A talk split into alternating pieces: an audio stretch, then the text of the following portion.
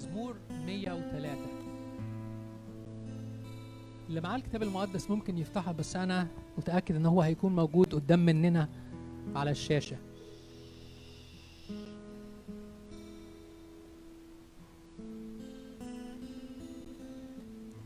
خلينا نسمع، واللي منكم عايز يقرأ وأنا بقرأ المزمور ممكن. باركي يا نفس الرب، وكل ما في باطني ليبارك اسمه القدوس. باركي يا نفس الرب، ولا تنسي كل حسناته، الذي يغفر جميع ذنوبك، الذي يشفي كل أمراضك، الذي يفدي من الحفرة حياتك، الذي يكللك بالرحمة والرأفة، الذي يشبع بالخير عمرك فيتجدد مثل النسر شبابك. الرب مجري العدل والقضاء لجميع المظلومين. عرف موسى طرقهم وبني إسرائيل أفعاله. الرب رحيم ورؤوف، طويل الروح وكثير الرحمة، لا يحاكم إلى الأبد، لا يحقد إلى الدهر، لم يصنع معنا حسب خطايانا، لم يجازنا حسب آثامنا. لأنه مثل ارتفاع السماوات فوق الأرض، قويت رحمته على خائفيه. كبعد المشرق من المغرب أبعد عنا معاصينا. كما يتراءف الآب على البنين، يتراءف الرب على خائفيه، لأنه يعرف جبلتنا، يذكر أننا تراب نحن. الإنسان مثل العشب أيامه، كزهر الحق كذلك يزهر، لأن ريحا تعبر عليه فلا يكون، ولا يعرفه موضعه بعد. أما رحمة الرب فإلى الدهر والأبد على خائفيه، وعدله على بني البنين، لحافظ عهده وذاكري وصاياه ليعملوها. الرب في السماوات ثبت كرسيه كرسيه ومملكته على الكل تسود. باركوا الرب يا ملائكته المقتدرين قوة، الفاعلين أمره عند سماع صوت كلامه. باركوا الرب يا جميع جنوده، خدامه العاملين مرضاته. باركوا الرب يا جميع أعماله، في كل مواضع سلطانه. باركي يا نفس الرب. خلينا نغمض عينينا. مزمور مية وتلاتة كله تسبيح، كله بركات لينا، بيعدد إحسانات الرب لينا وفي حياتنا.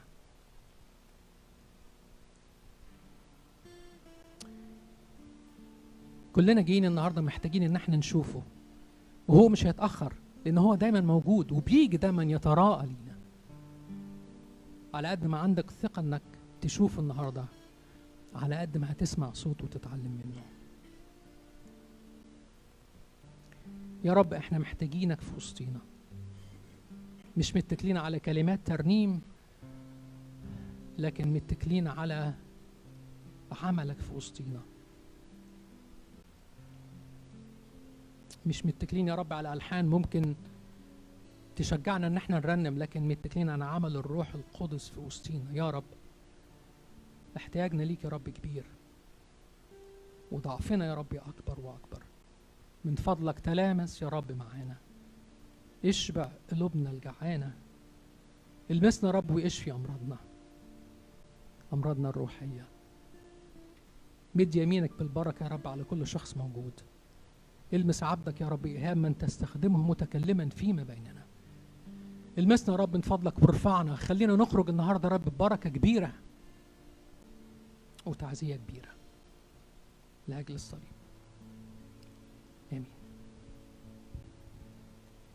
اول ترنيم هنرنمها النهارده مع بعض بتقول: اختبرني يا الله واعرف قلبي، امتحني واعرف أفكاري، وانظر إن كان في طريقا باطلا، واهدني طريقا أبديا. خلينا نصليها كلنا مع بعض، وانت بتصلي هذه الكلمات تقول: يا رب انت شايف اللي أنا شايفه، هو عارف وانت عارف. قول: يا رب طهرني واهديني طريق طريق أبدي. خلينا نصلي هذه الكلمات.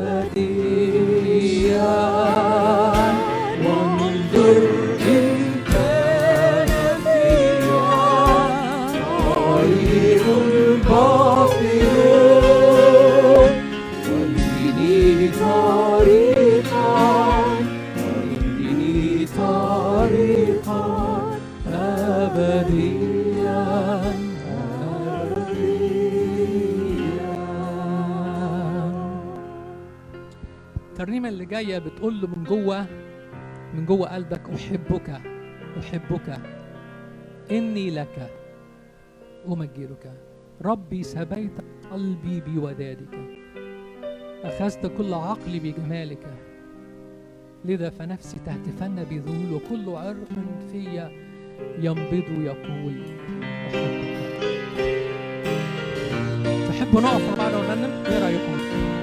اللي مش قادر يقف يفضل قاعد.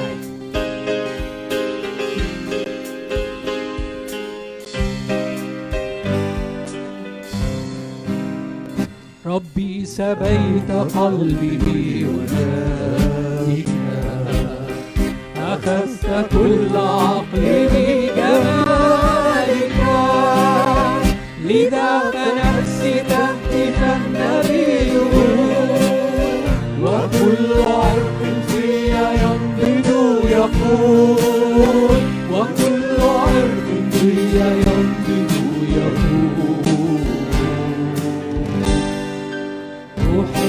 أحبك أحبك أحبك أحبك أحبك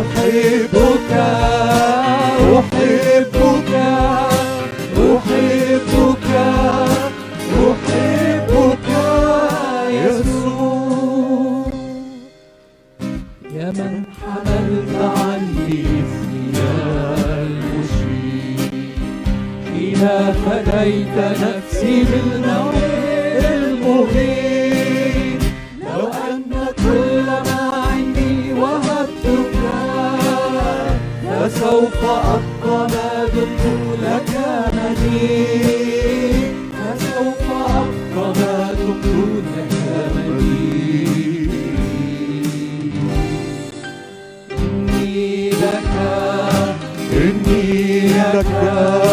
إني لك إني لك إني لك إني لك إني لك يسوع فخذ حياتي ربي املأها بروحك بحبك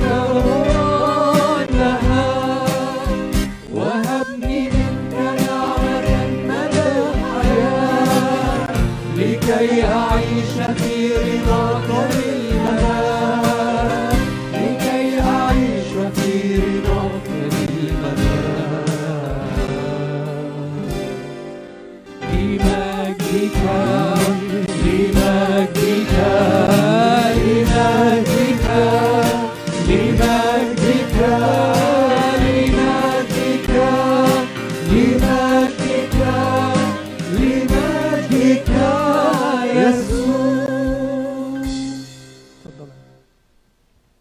راحتي يا رب حقا أن لي فيك مكان واثق لا أنسى منك مهما ضاق بالزمان. ما بيمرش علينا وقت هو بينسانا، بس ساعات احنا ما بنفهمش هو بيعمل ايه في حياتنا، لكن هو مش بينسانا. دايما سهل ان احنا نفهمه لما يتكلم مينا بلغه احنا عايزينها او بموافقه على طلبه احنا حاطينها قدام منه. لكن لما الطلبه ما تجيش والموافقه ما تجيش يقول هو مش بيتكلم معانا ليه؟ احنا مش سامعين صوته. واثق لا انسى منك مهما ضاق بي الزمان. خلي عندك ثقه وتاكد ان هو الوحيد اللي ممكن يريحك، مفيش شيء في العالم ممكن يديلك راحه. لكن هو في كل راحه.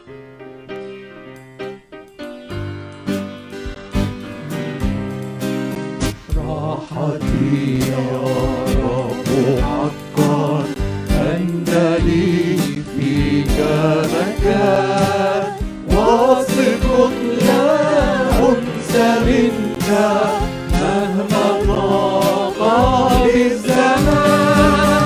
يا مسيحي يا حياتي يا شفيعي كلها ويا منك عوني والأمان. يا مسيحي يا حياتي يا شفيعي كلها كلما حاربت ويا منك عوني والأمان. ثابت قلبي يا رب ثابت يا صخرتي، رافع عيني إليك منك تأتي قوتي. يا مسيحي يا حياتي يا شفيعي كلها كلما حارت قوايا منك عوني والأمان. يا مسيحي يا حياتي يا شفيعي كلها كلما خارت قوايا منك عوني والأمان. قوة في الضعف فارت منك يا رب الحبيب. يا رجائي أنت تشفي حينما القلب يخيب. يا مسيحي يا حياتي يا شفيعي كل آن كلما أردت قوايا منك عوني والأمان. يا مسيحي يا حياتي يا شفيعي كل آن كلما حارت قوايا منك عوني والأمان. أشواق للبركة جوانا. نعشة دي يا جماعة، في في انتعاشة لينا، تشبعنا تشبعنا رضا وتفيد فينا، تغمرنا البركة وتملانا أنهار أنهارها تفيد من حوالينا. هي دي البركة اللي بناخدها منه. تحبوا نقف؟ أنا خايف أقول.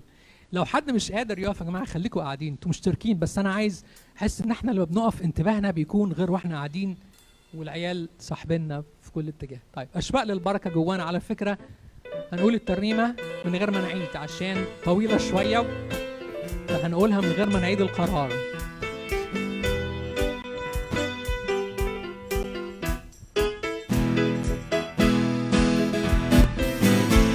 أشواق للبركة جوانا، تشبع رضا وتفيض فينا، تغمرنا البركة وتملانا، أنهارها تفيض من حوالينا، وبروحك تثمر في حياتنا، وتبين ثمر الروح فينا، ونعطش لحياة البركة، نضعف وأكثر في فينا، وغمر بالبركة قبل أيامنا، ارجع بمرحمك وحينا، إشراقة وجهك في سننا، واكتب وتعالج أرامينا، عايزينك تيجي بسلطانك تغر لحياتنا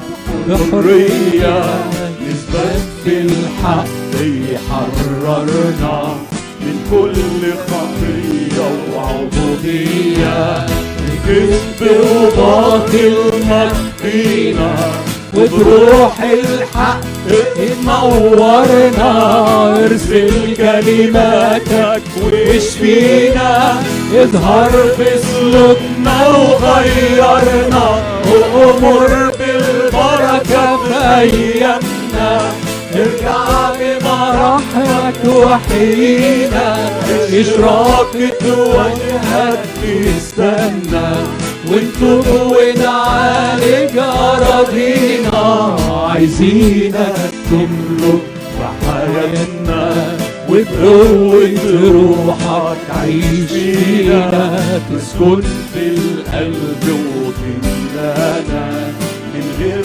ولا ركن كلنا، املك في القلب وعلمنا، نديلك راحتك في كياننا، نور أذهاننا وفهمنا، واتعامل مع بوس إيماننا، وامر بالبركة في أيامنا، ارجع بمراحمك وحينا، إشراقة وجهك نستنى، واكتب وتعالج أراضينا، نكرز بكلامك بجسارة، نزرع والمجد يكون لاسمك، وبقوة روحك بحرارة، نحصر ونفوز تعرف اسمك، قوينا فنعمل أعمالك،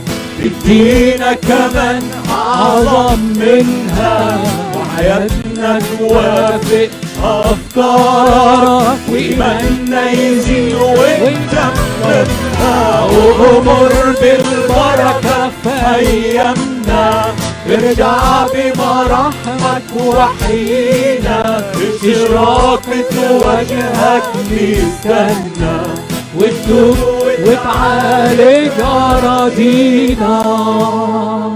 اتفضل.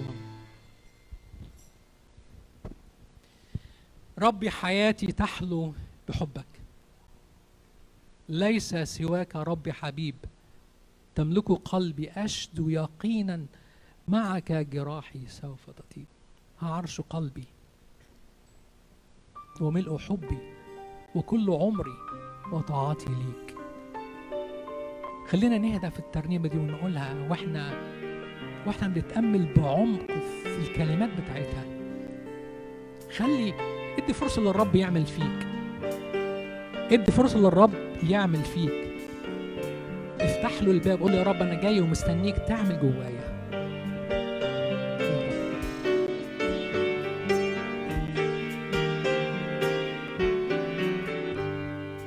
ربي حياتي تعلو بحبي، فليس سواك ربي حبيبي، تملك قلبي أجد يقينا، معك جراحي سوف تطيب، هعرش قلبي وملء حبي، وكل عمري وطاعتي، ليس كلاما ولا انفعالا، بالصدق آتي بجملتي، روحك ربي قوة حبي، يرثي لضعفي يشفع بي، يملك ذاتي كل حياتي، أشهد عنك حلو لي،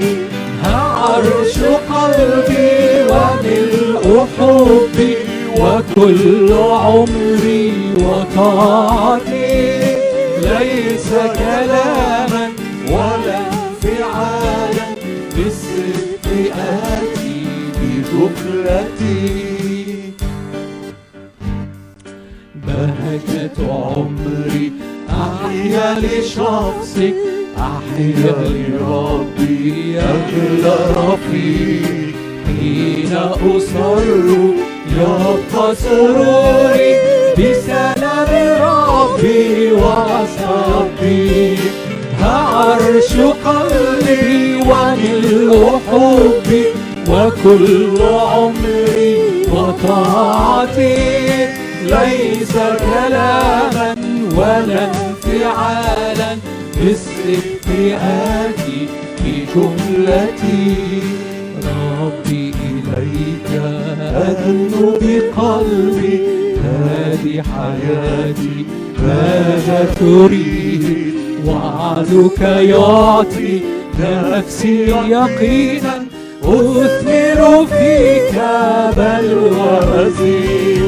عرش قلبي وملء حبي وكل عمري وطاعتي، ليس كلاما ولا انفعالا، باستفتئاتي بجملتي.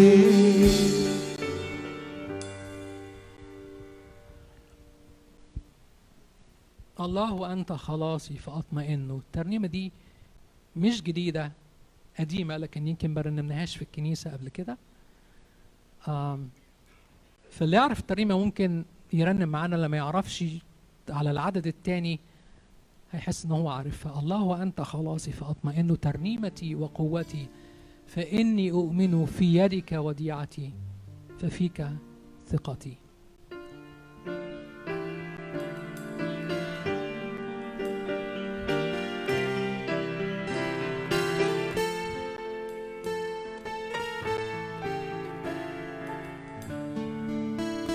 الله أنت خلاصي فأطمئن، ترنيمتي وقوتي فإني أؤمن بيدك وديعتي، بيدك وديعتي، ففيك ثقتي. أعيش معك للمدى في الغلبة، مرددا سأهزم فيك العدا، ففيك ثقتي. أعيش معك للمدى بالغلبة، مرددا سأهزم فيك العدا، ففيك ثقتي. الله أنت خلاصي فأطمئن، ترنيمتي وقوتي فإني أؤمن في يديك وديعتي، في يديك وديعتي، ففيك ثقتي. يزمجر عدوي، يكون لابتلاعي، لكنك حصن لي، ففيك ثقتي.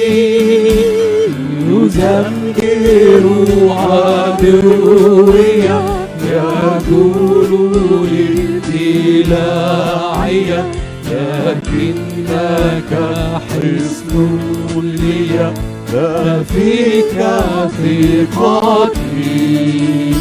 الله أنت خلاصي فأطمئن، ترنيمتي وقوتي فإني أؤمن في بيدك وديعتي بيدك وديعتي فبك ثقتي مستقبلي في يدك مؤمن لي عندك على التي أشكرك ففيك ثقتي مستقبلي في يدك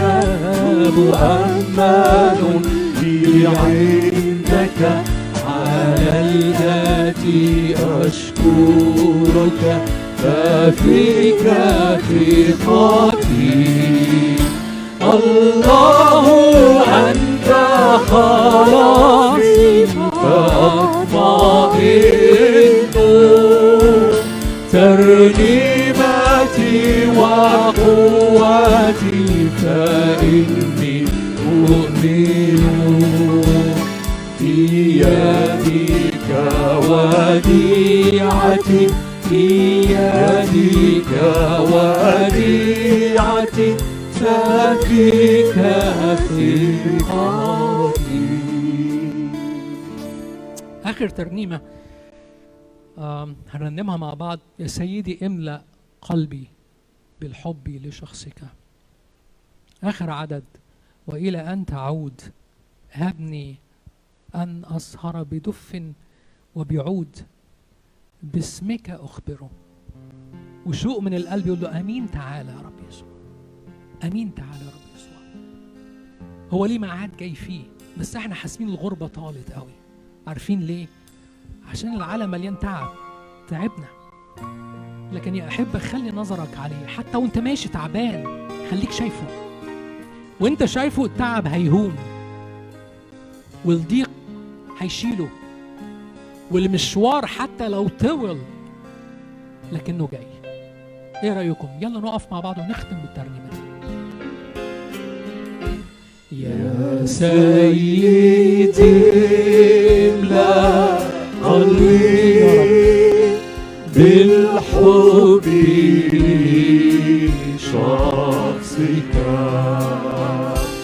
حقق لي ذا المطلب واسكب بروحك دعني أرنم ترنيمة الحب يشدو بها قلبي هبني أقولها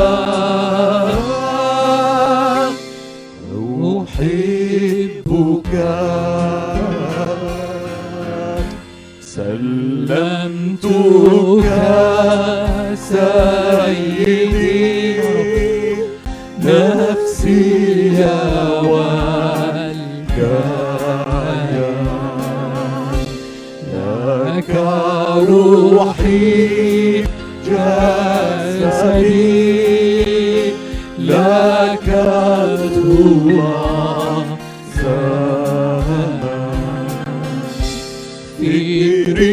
كذا والقلب احفظه مالك لنادي اسمك افعل بي ما تشاء أنا لك إلى أن تعود هبني أن أسهر بدف وبعود باسمك أخبر أمين تعالى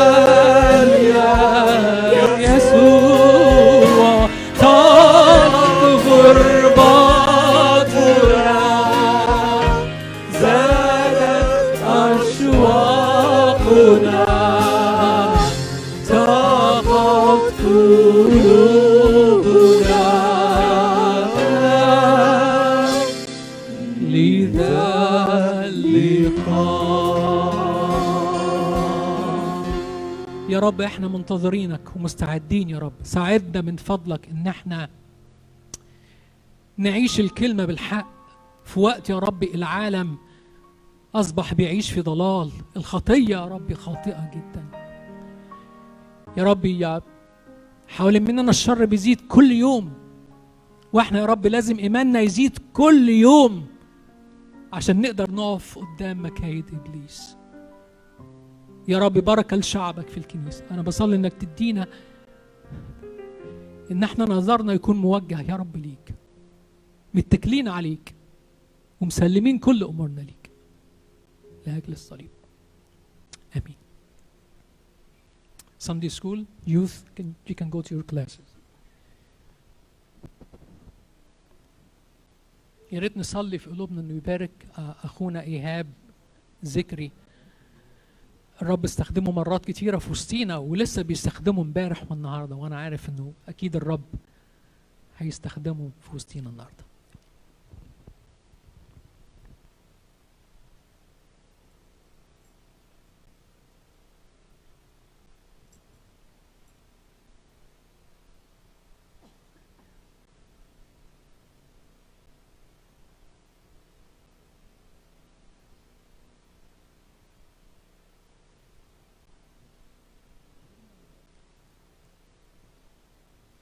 من قيمة أسبوع عشرة أيام اتكلمت مع الدكتور رياض وقلت له ممكن أجي معاك المستشفى، تشرفني إن أنا أجي معاك المستشفى، أجي أبص بس على الناس أنت بتعمل إيه هناك. فقال لي أه طبعًا أنتوا عارفين الراجل قلبه كبير وحبوب وكده وبياخد الغلابة معاه. فرحت هناك ودخلت، فأنا عايز أعرف بتاع التخدير ده بيعمل إيه يعني. يعني أنا عارف إنه ده يعني دكتور كده بيبقى زيادة بلس، يعني ما بيبقاش هو الأساسي يعني. ده في بلادنا احنا هو بيخش بس يموت العيان عبال ما الراجل التاني يجي يفتح ويخلص شغله وبعدين يجي يقول له يلا حبيبي قوم روح على بيتك. ده اللي انا فاهمه يعني. فاكتشفت انه الدنيا كلها بتدور حوالين التخدير ده. فانا سالت الدكتور رياض بقول له هو يعني هل بيحصل في وقت من الاوقات انك انت بتبقى قلقان مثلا؟ يعني هل مثلا، لان انا يعني المنظر اللي انا شفته في اوضه العمليات ان الشخص فعلا فعلا فعلا يعني مش عارف لو في كلمه ادق من فعلا، بيبقى بين الحياه والموت فعلا. يعني انا بقول له الراجل ده لو ما قامش، يعني مثلا دكتور يسري مثلا اخره بيبنج البق، فاللسان شويه بي بي بيتعوج شويه، بحس ان مش عارف مش قادر اتكلم، وهو طب اعمل ايه يا دكتور قول لي مش... لكن ده الراجل الراجل نايم سطيحه قدامي، فانا مش عارف. وبعدين الراجل ده انا شفته يعني هو خده يعني خدني ليه وبيستاذنه بيقول له ممكن ايهاب يجي، ده بيفكر يذاكر مش عارف ايه و... هل ممكن، بس هو مش هيمد ايده في حاجه طبعا يعني، بيقول لي كده الراجل عشان الراجل ما يترعبش يعني. فانا شفت الراجل ده جبار يعني قاعد كده وبيتكلم لا و... و... ومش عارف ايه، طب وانت هتعمل ايه بالظبط، وعايز اعرف بالظبط اللي هي البروسيدور ماشيه ازاي مش عارف ايه. هو بمنتهى البساطه والجمال بيتكلم كده مش عارف ايه واه ولا و... وبيحكي له البروسيدور هتمشي ازاي. بعدين اخش اوضه العمليات الاقي الراجل اللي كان عمال يهاتي بره ده وبيبوس مراته وهاني ومش هاني واشوفك بعد العمليه، فلاقي الراجل ده يعني مش في الوعي، غايب غايب. والدكتور رياض قاعد باصص على المونيتور وشغال بحاجات عمال يدخلها ويطلعها، انا مش فاهم بالظبط ايه اللي بيحصل، لكن انا حاسس انه انا كل تركيزي الراجل ده الراجل ده يعني الوقت ده بيحصل فيه ايه. يعني الدكتور رياض مركز جدا والراجل الجراح مركز جدا والنيرسز مركزين جدا، وانا قاعد بشوف المشهد من بعيد، عمال اتفرج كده على المشهد من بعيد وكل تركيزي في الراجل اللي نايم ده اللي ما بين الحياه والموت. يعني لو حاجه هبطت فجاه، حاجه عليت فجاه، حاجه ضربت فجاه، انا ما اعرفش ايه اللي هيحصل. وبعد كده الراجل دون يعني بيقوم، المفروض يعني الكذا حاله اللي انا شفتهم قاموا الحمد لله. في راجل بس فرق جدا معايا، يعني الراجل كان قاعد ولطيف جدا وبيعمل كولونوسكوبي، وبعدين الدكتور رياض قال لي تحب تشوف عمليه الكولونوسكوبي؟ قلت له يعني مش لازم قرف قوي بس اوكي يعني نخش نشوف الكولونوسكوبي ده ازاي بيتعمل، انا عملت بتاع اللي فوق ده بس لكن ما عملتش الكولونوسكوبي ده. فدخلت شفت الكولونوسكوبي ده ازاي بيتعمل، فالكاميرا ازاي بتخش وبيحقنوا حاجات وبيتفرجوا على حاجات. فالدكتور اللي بيعمل عمليه شاب صغير لطيف جدا جدا، يعني مستغرب انا ازاي شاب صغير بيعمل، احنا عندنا الحاجات دي بيعملوها قبل ما نموت على طول يعني. فالراجل يعني بيدخل الكاميرا وبعدين اول حاجه قالها الاو بوي، فانا ما فهمتش الاو بوي ده معناه ايه يعني. الاو بوي ده مثلا شاف اول لما دخل فبيقول عنده يعني كانسر، بس هما ما بيقولوش لانه ممنوع يتقال ومش عارف ايه وحاجات زي كده يعني. فانا برضو كل تركيزي، الراجل داخل يعمل كولونوسكوبي،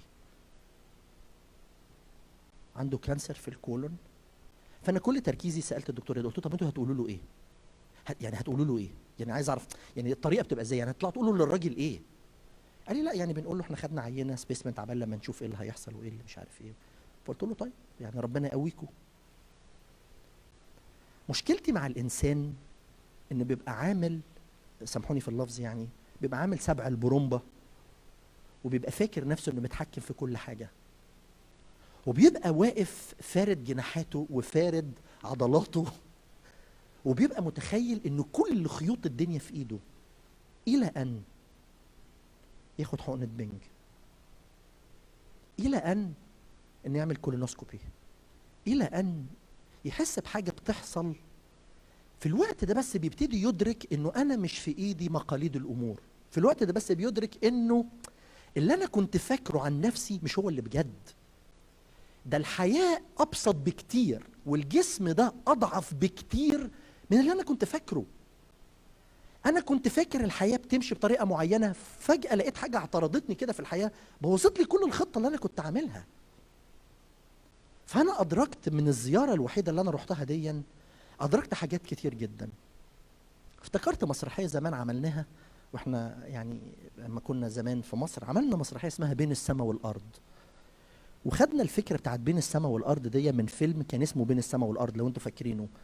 شوف الناس على طول اللي بتاع بداوا يوشوشوا بعض دلوقتي، فاكرينه اللي هم المجموعه اللي اتزنقوا في الاسانسير دول، فاكرينهم؟ فيلم كان لطيف جدا بين السماء والارض، بس الفيلم كان كوميدي، يعني الناس بتحصل مواقف كوميديه جوه الاسانسير، وازاي انه الناس بتفضلت متعلقه ما بين السماء والارض لمده كذا ساعه لحد لما جم طلعوهم. بس المسرحيه بتاعتنا ما كانتش بتتكلم عن الفكره دي، المسرحيه بتاعتنا ما كانتش بتتكلم على الاسانسير، المسرحيه بتاعتنا كانت بتتكلم عن نوعيه من الناس فوجئت انه حياتها انتهت، دخلت في البنج بس ما طلعتش منه، وفوجئت انها واقفه في مكان لا يخطر على بال ولا خاطر، مكان هيتقرر فيه انت هتبقى بين السماء والارض. يا ريت ده انت يا هتبقى في السماء يا هتبقى في مكان تاني. فعشان كده المفروض ان احنا كنا بنقدم ان في خمس شخصيات، واحد بيقول له ده انا ابويا كان مش عارف ايه في الكنيسه، ده انا امي كانت بتعمل ايه، ده احنا خدمنا مع مين. قال له ايوه بس المشكله ان الاسم مش مكتوب عندي، الاسم مش موجود في سفر الحياه. فبعد كده الاربعه واحد منهم دخل الملكوت واربعه منهم ما دخلوش، فالاربعه بيسالوا الملاك اللي واقف، المسرحيه كانت بتقول كده، بيسالوا على الملاك بيزعقوا فيه يقولوا له ايه؟ يعني احنا كده هنفضل متعلقين بين السماء والارض؟ فرد الملاك رده لطيفه قوي بيقول له ايه؟ مفيش حد بيتعلق بين السماء والارض، يا السماء يا الارض.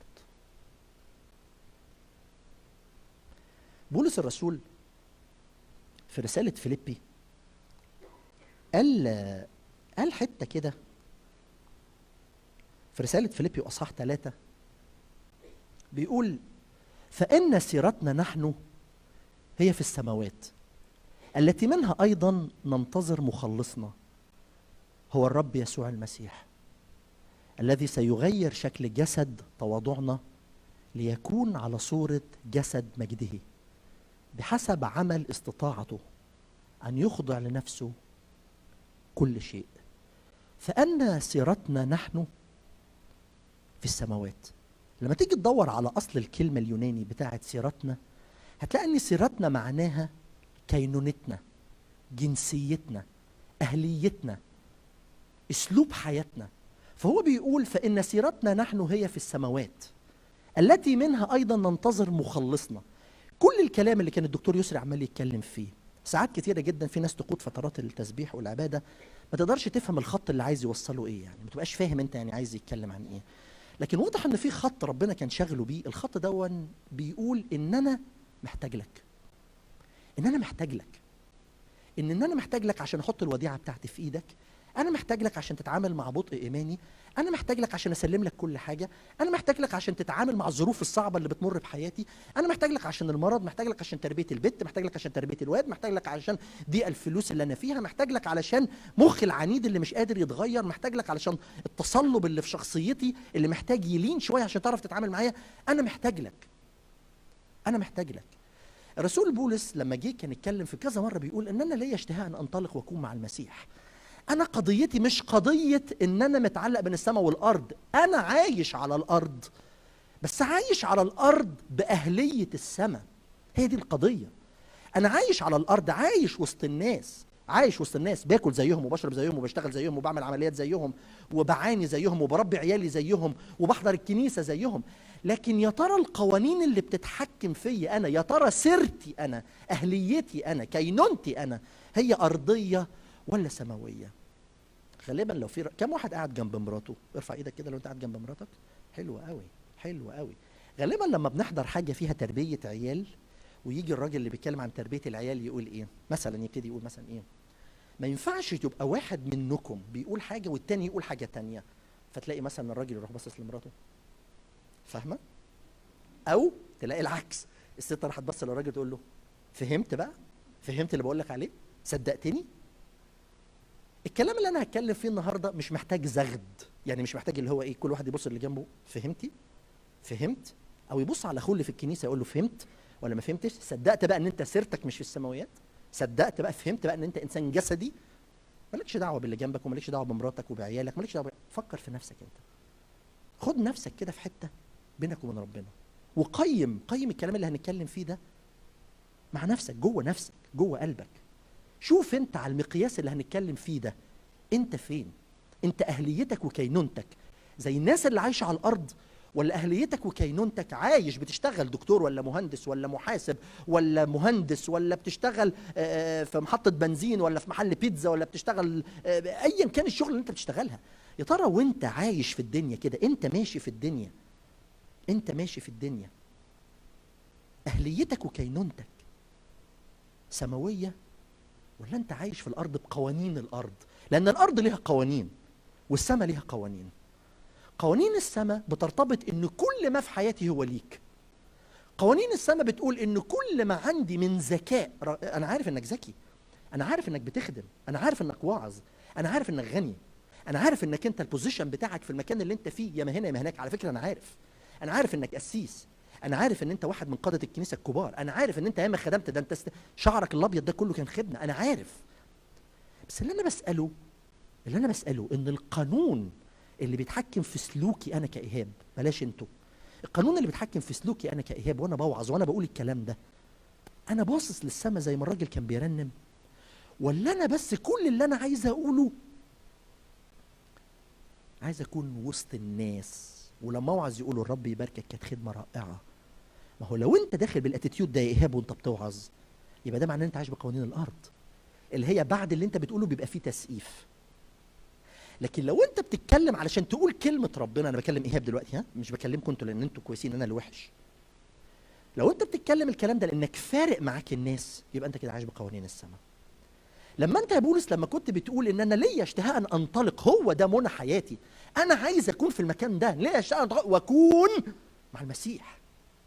لكن عشان انا عشانكم انتوا، عشان اكتب لكم رسائل زي الكلام اللي انا بقوله دون، فده ألذ من اجلكم، عشان كده انا عايز اقعد وسطيكم، عشان انتوا تشوفوا لما اقول لكم تمثلوا بيه. يبقى في واحد كده قادرين نمسكه اسمه بولس، كان رايح جاي قدامنا، كان بيبقى موجود في السجن بتاع فيليبي، وكان موجود وهو عينيه على السماء. ما تقنعنيش ان واحد قاعد في السجن رجليه مربوطه في المقطره وحارس السجن قاعد قدامه وقاعد بيرنم هو وصاحبه، وده عايش بقوانين الارض. قوانين الارض تقول انت في السجن دور على حد يطلعك، لكن قوانين السماء تقول ان وانا قاعد في وسط الزنقه دي في السجن انا عايش بالقانون السماوي، ان انا متاكد ان انا مسؤول من واحد بيهتم بيا. عشان كده سارتنا نحن في السماويات ولا في الارض؟ اسال نفسك السؤال ده. في موضع تاني في رسالة روميا حصلت مفارقة لطيفة جدا. الرسول بولس وهو بيكتب الرسالة للناس، الرسالة دي كتبت في السجن، فهو بيكتب الرسالة دي بيقول ايه؟ بيقول في روميا واحد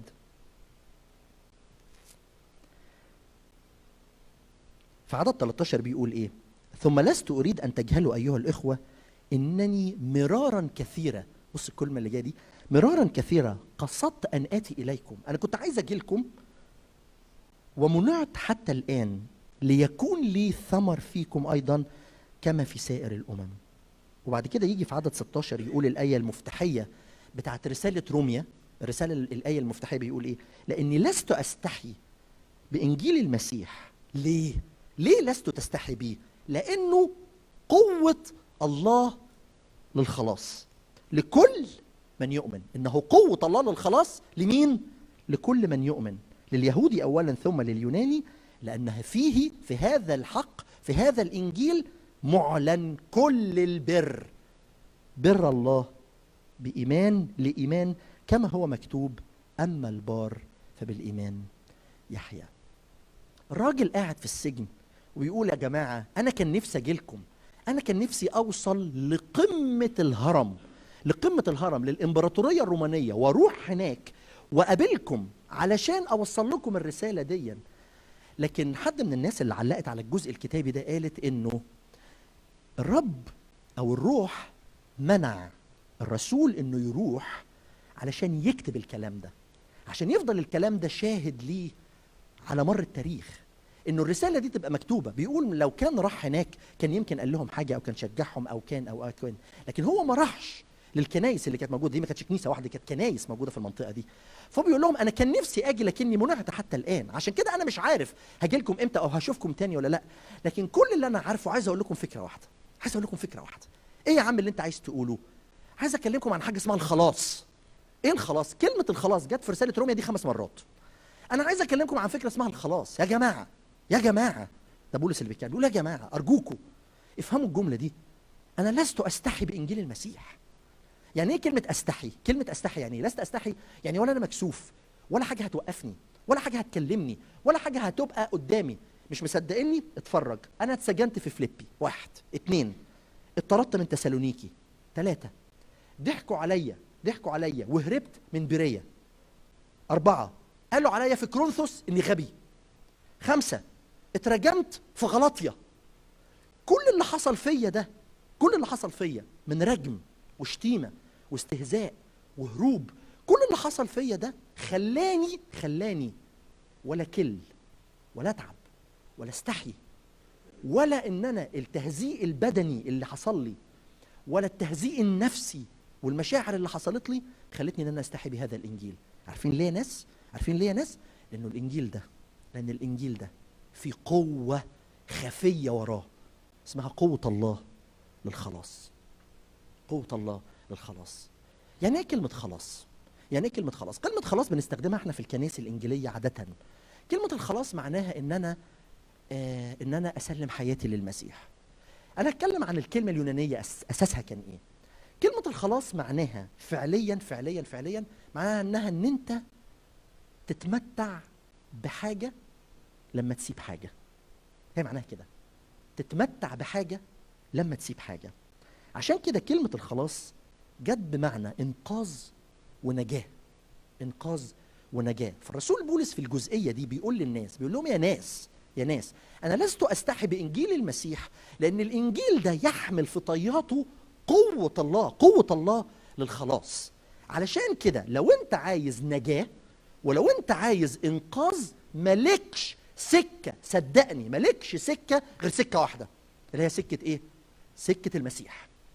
سكة المسيح. صدقني ولا الفلوس ولا البوزيشن ولا عيالك اللي دخلوا جامعة هارفارد ولا قدرتك على انك تيجي امريكا وانك تثبت ان انت كنت احسن من كل اصحابك اللي كانوا في مصر، ولا الريكورد بتاعك في الخدمات، ولا الريكورد بتاعك في الزيارات، ولا ال... ولا الريكورد بتاعك في ان انت اعظم قسيس في المنطقه العربيه ولا في المنطقه الامريكانيه.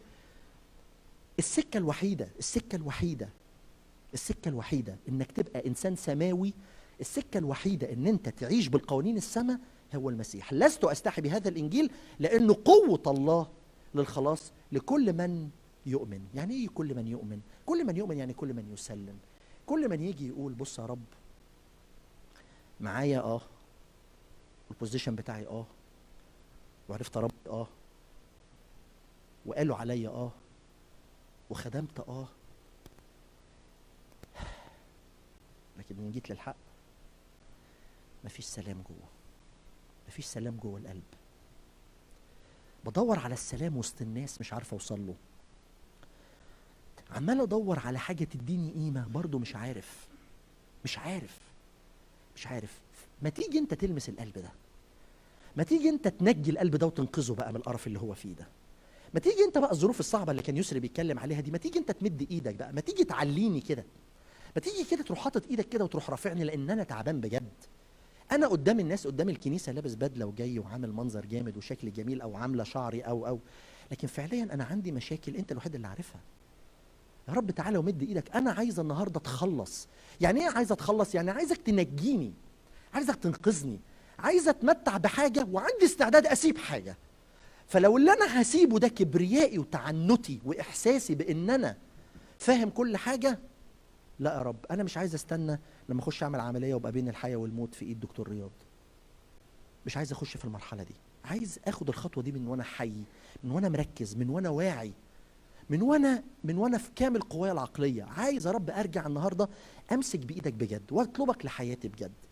لو انت عايز الكلام ده اعرف كويس قوي انه الانجيل اللي كان الرسول بولس بيتكلم عنه وسط الناس لرساله روما بيقول لهم الكلام ده، بيقول لهم انا لست استحي بهذا الانجيل. عارفين ليه؟ لان هو قوه الله للخلاص، هو ده اللي يقدر يغير، هو ده اللي يقدر يشقلب الامور، هو ده اللي يقدر يلمس قلبك وي... ويعيد تشكيله من جديد. ساعتها بس تقدر تقول فان سيرتنا نحن في السماويات، لكن مش هتعرف مش هتعرف ايوه تبقى بين السماء والارض. مش هتعرف مش هتعرف تبقى بين السماء والارض. يا السماء يا الارض، يا السماء يا الارض. ساعات واحنا كنا في عيال ثانوي كانوا يدونا كده النوبه الصغيره عشان لما نقابل حد نقول له ايه؟ الرب يسوع بيحبك ومات عشانك، اللي هم الثلاث حقايق دول عارفينهم؟ الرب يسوع بيحبك ومات عشانك وانت ما تقدرش تخلص نفسك وهو جه خلصك، فعشان كده الصليب ما بين الجبلين تقدر تعدي عليه وتروح هناك. فطبعا الكلام ده فقد معناه لان احنا كنا حاسين انه ده حرفه او حاجه انا مطلوبه عليا ان انا اعملها، على قد ما اقدر اوزع نبذ ابقى انا كده ايه جدع. لكن القضيه مش كده، القضيه مش كده. القضيه قضيه مش انه خلي بالك من من من مراتي ولا خلي بالك من الواد، انا عايز الواد يعرفك او البنت.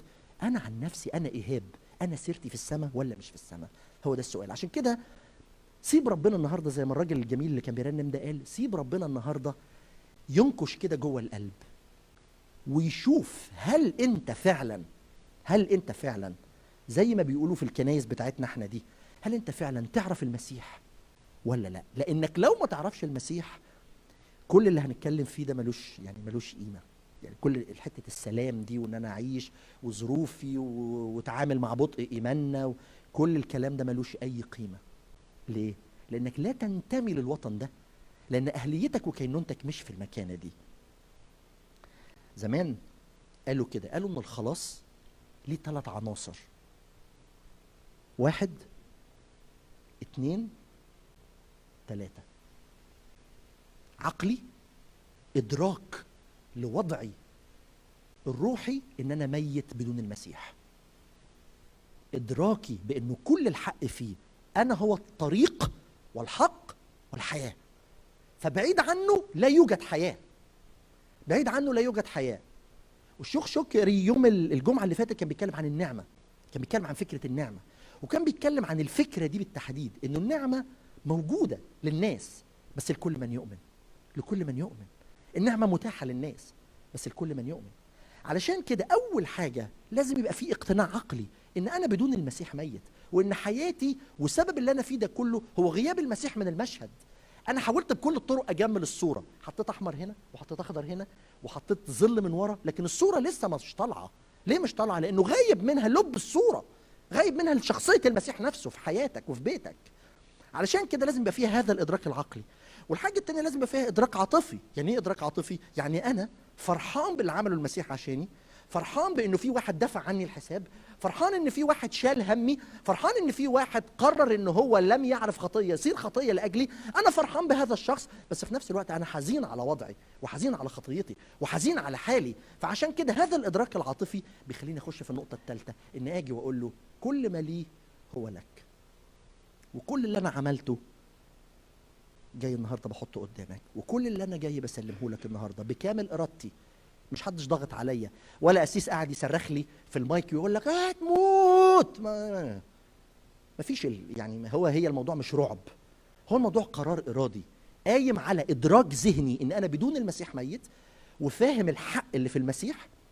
اتنين، حزين على وضعي ومش عايز اعيش بالطريقه دي، مش عايز اكون متعلق بين السماء والارض الى ان يجيء المسيح، او الى ان انت تروح له هتكتشف ان انت لا مش في الارض، في مكان اسوأ من الارض. والحقيقه الثالثه انك انت بارادتك بالكامل انت جاي بتسلم هذا القلب لربنا. الغريب انك في ناس تسمع الرساله دي ويقول لك امين هللويا. هللويا على ايه؟ بس انا مش فاهم يعني هللويا على ايه. ما هو انا يعني انا ختمت الكلام بارادتك يا اه يا لا. هللويا الرب، ايوه الرب الصالح ما انا عارف، ايوه بس يعني يعني يعني هتزغط في مراتك تقول لها اسمعي الكلام شوفي ربنا عايز منك ايه. انا مش بتكلم عن مراتك وعن اللي جنبك، انت انت انت وانا انت وانا لينا حياه في المسيح ولا لا. دي مشكله كبيره. زمان سالوا خالي كان بيشرب سجاير للسن خمسة وأربعين سنه، سالونا شاركت بالقصه دي قبل كده، سالوا خالي هو سنه دلوقتي اثنين وثمانين سنه يعني لسه عايش الحمد لله. فسالوه سنه خمسة وأربعين سنه قالوا له قالوا له انت بتشرب سجاير واللنجز بتاعتك سودا، عادي يعني حاجه طبيه كل الناس عارفاها انه لما انت بتشرب سجاير بيحصل ترسيب مش عارف النيكوتين والخلايا ايه ايه ايه. فقالوا له على فكره كده على طول كده في وشه كده، قالوا لو كملت تشرب سجاير هتموت هتموت. فهو عنده بنت كانت ساعتها صغيره وعنده بنت كبيره، فقال لا انا مش عايز اموت، فبطل سجاير. كان صعب موت بس بطل، عايش لحد دلوقتي اثنين وثمانين سنه والدنيا ماشيه زي الفل معاه. واحد تاني كان صديق بابايا جدا، كان عنده اه انا فاكره كان انكل توفيق، ده كان بيعدي علينا في البيت، كان تخين جدا وكان بيشرب سجاير. الدكاتره قالوا له نفس الكلام، قالوا له هتكمل تشرب سجاير هتموت. فجه بيشارك بابا بالقصه بيقول له ايه، اه رحت للدكتور فلان وقال لي لو كملت سجاير هتموت. قال له قال له اه طب وانت ناوي تعمل؟ قال له لا هموت عادي. قال له يعني قال له انا ما اقدرش ابطل سجاير ما اقدرش. قال له طب وبعدين؟ قال له هموت. وقد كان، كمل سجاير ومات. قرار قرار اختياري جدا، ما فيهوش ما فيهوش مراتي ايه رايك ابطل سجاير ولا ما ابطلش، يعني مع قرار ارادي. ادرك بعقلك ان السجاير هتموتك، ادرك بعقلك انك ما فيش مفر غير انك تبطل. في النهايه في النهايه خد قرار يا اه يا لا.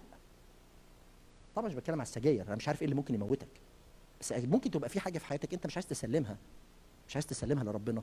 فعشان كده في النهايه مصيرك هيبقى مش في السماء، صدقني.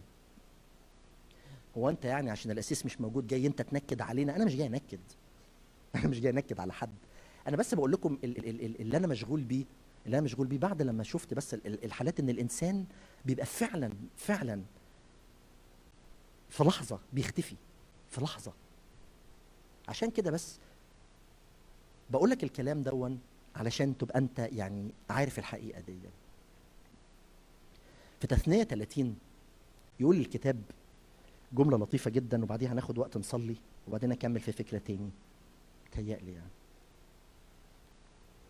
في تثنيه ثلاثين يجي يتكلم الرب عن فكره الازدهار، يتكلم الرب عن فكره الازدهار في خيرك وفي بيتك وفي ثمره بطنك وفي ثمره بهائمك بهائمك وفي كل ما تمتد اليه يدك.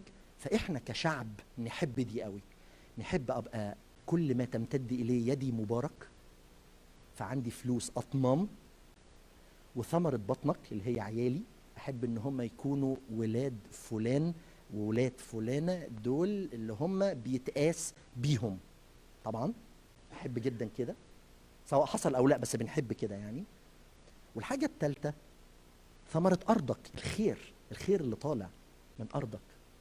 فاحنا بنحب الثلاثه دول خلاص. فيجي الرب يقول ايه؟ يقول كلام واضح زي الشمس. وشوف بقى وضوح الرب لما يجي يتكلم بياكد الفكره اللي انا بقول لك عليها، هو قرار يا تاخده تبطل سجاير او ما تبطلش. هو بيقول لهم نفس الكلام ده، بيقول لهم ايه؟ لو انتوا بتدوروا على هذا الازدهار، لو انت بتدور على البركه دي الغايبه منك، لو انت بتدور على هذا السلام، اعرف يا ابني الكلمتين دول. ايوه يا رب عايز تقول ايه؟ هقدر اقول لك. فيزيدك في عدد تسعه، فيزيدك الرب الهك خيرا في كل ما عمل يديك، في ثمرة بطنك، ثمرة بهائمك، ثمرة أرضك، لأن الرب يرجع ليفرح لك بالخير كما فرح لآبائك. بعدين يقول إذ إذ إيه؟ إذ إيه؟ إذ سمعت لصوت الرب إلهك. ده لو أنت سمعت، ده لو أنت سمعت. لكن ما تطلبش بركه، ما تطلبش بركه وانت ناوي ما تسمعش. واللي منكم دارس العهد القديم هيعرف كويس قوي ان البركه في العهد القديم هي بركه ماديه. في العهد الجديد هي بركه سماويه، بركه روحيه. فعشان كده بيقول لهم لو انت عايز تفرح بالبركات دي، لو انت عايز تفرح بالبركات دي، ان سمعت لصوت الرب الهك لتحفظ وصاياه وفرائضه المكتوبه في سفر الشريعه هذا، اذ رجعت الى الرب الهك بكل قلبك وبكل نفسك. لو انت رجعت بكل قلبك وبكل نفسك، بكل قلبك يعني الحاجه الاراديه، انا رجعت بقلبي حطيته قدامك، وبكل نفسي بكل ما فيها من غرائز وافكار واحلام وطموحات، انا راجع بكل ده بحطه يا رب قدامك. طيب بعد كده يجي يقول لهم ايه؟ بص بقى الوضوح بتاع الرب لما يحب يحطك يا ايهاب في كورنر، يقول لك ايه؟ خلي بالك من اللي جايه دي عشان دي عنيفه بقى، دي عنيفه اللي جايه دي. ان هذه الوصيه التي انا اوصيك بها اليوم ليست عسرة عليك ولا بعيدة عنك. بص بقى اللي جاي دي، ما تجيش تقول لي انها في السماء. بص الكلام، ما تجيش تقول لي انها في السماء، مين هيصعد للسماء يجيبها لي ويدهاني عشان اعملها، ولا تقول لي مين هيعبر البحر ويجيبها لي ويدهاني عشان اعملها. لان في ناس بتعمل كده، تقول لك ايه يا عم انت مش دريان بينا، انت راجل لابس يعني يعني لابس واقف وبتقول كلام، لكن انت مش دريان الحال ومش عارف الواد عامل فيا ايه، ولا البت ولا مراتي ولا ظروفي ولا الفلوس اللي انا مزنوق فيها ولا الشغل اللي مطلع ولا قله الحيله، انت مش عارف حاجه، اقعد ساكت. ما تجيش تحط اعذار، لانه اللي انا بكلمك عليه انا جيت بقول لك ان الكلمه دي مش بعيده عنك، الكلمة دي مش موجودة في السماء محتاج حد يطلع يجيبها لك ويديها لك. عارف ليه؟ لأن السماء نفسها جات لك على الأرض. السماء نفسها جات لك على الأرض وقدمت نفسها، فتح دراعاتها على الصليب وقالت لك تعالى، تعالى بكل اللي فيك. علشان كده الكلمة دي ليست بعيدة عنك. ويجي يقول في النهاية في عدد تسعة عشر، أشهد أشاهد عليكم اليوم السماء والأرض. مفيش حد بين السماء والأرض، ها؟ مفيش حد بين السماء والارض، خلي بالك من دي. اشاهد عليك اليوم السماء والارض. هشاهدها بايه يا رب؟ ناوي تشاهد السماء والارض على ايه؟ قد جعلت قدامك الحياه والموت، الحياه بالبركه والموت باللعنه. بس بص الكتاب وجماله، من العهد القديم غالبا ده اللي الشيخ شكري كان عايز يقوله غالبا، او قالوا، مش انا ما سمعتش قوي بس يعني عارف انه اتكلم في فكره النعمه بتاعت زمان دي. فبيقول له انا واضع قدامك الحياه والموت، البركه واللعنه، بس ما سابنيش، قال لي ايه؟ اختار الحياه. بص جمال الكتاب، اختار الحياه، اختار الحياه لكي تحيا انت ونسلك. فناوي تختار الحياه ولا لا؟ قبل ما نصلي شوية ونرنم ترنيمة ولا اتنين، بعد ما الرب يسوع مات كانوا التلاميذ مضطربين جدا جدا جدا جدا، وقاعدين في العلية والأبواب مغلقة متقفلة بالترابيس، ومرعوبين جدا. وفي وسط الرعب دون يخش الرب يسوع في المشهد، وأول كلمة يقولها لهم إيه؟ أول كلمة يقولها لهم إيه؟ سلام.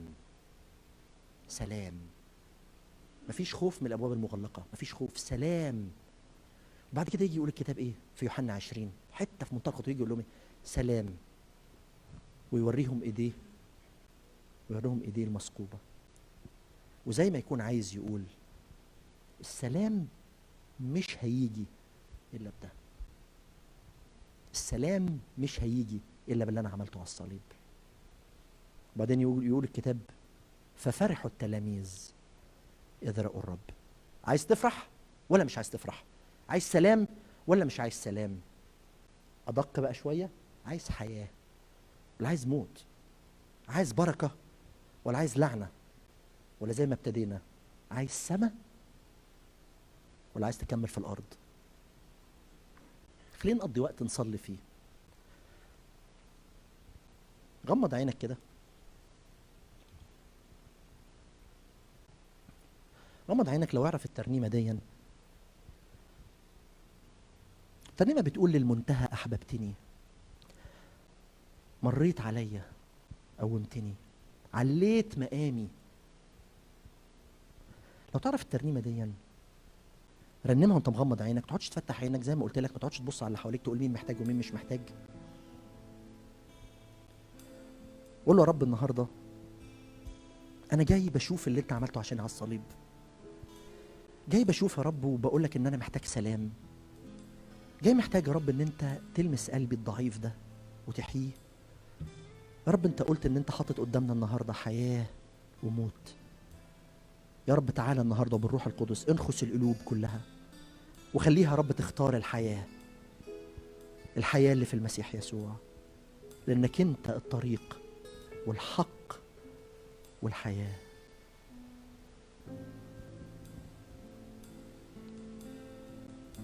للمنتهى أحببتني، مريت عليا وقومتني، عملت يا رب، عليت مقامي وقدستني. قلبي يا رب مديون ليك، أنا قلبي ليك على طول مديون. للمنتهى أحببتني، مريت عليا قومتني، عليت مقامي قدستني، أنا قلبي ليك على طول مديون. قلبي مديون بحبك ليا، رابط حياتي بنعمة غنية.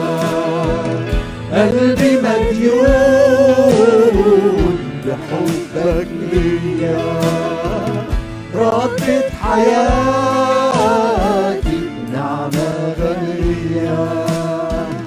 وعشان حنانك سبى حياتي، وعشان جمالك سبى العيون. قلبي مديون، عندك سلطان يكسر كل قيد، عندك سلطان يكسر. اسمع اسمع دم المسيح عمل ايه، ودمك ياما حرر عبيد، ضمت جروحي وحررتني، ونسيت أسامي لقلب حنون. عندك سلطان يكسر القيد، ودمك ياما حرر عبيد، ضمت جروحي حررتني، ونسيت أسامي لقلب حنون. قلبي مديون بحبك ليا، رابط حياتي بنعمة غنية. قلبي مديون بحبك ليا، رابط حياتي بنعمة غنية. وعشان حنانك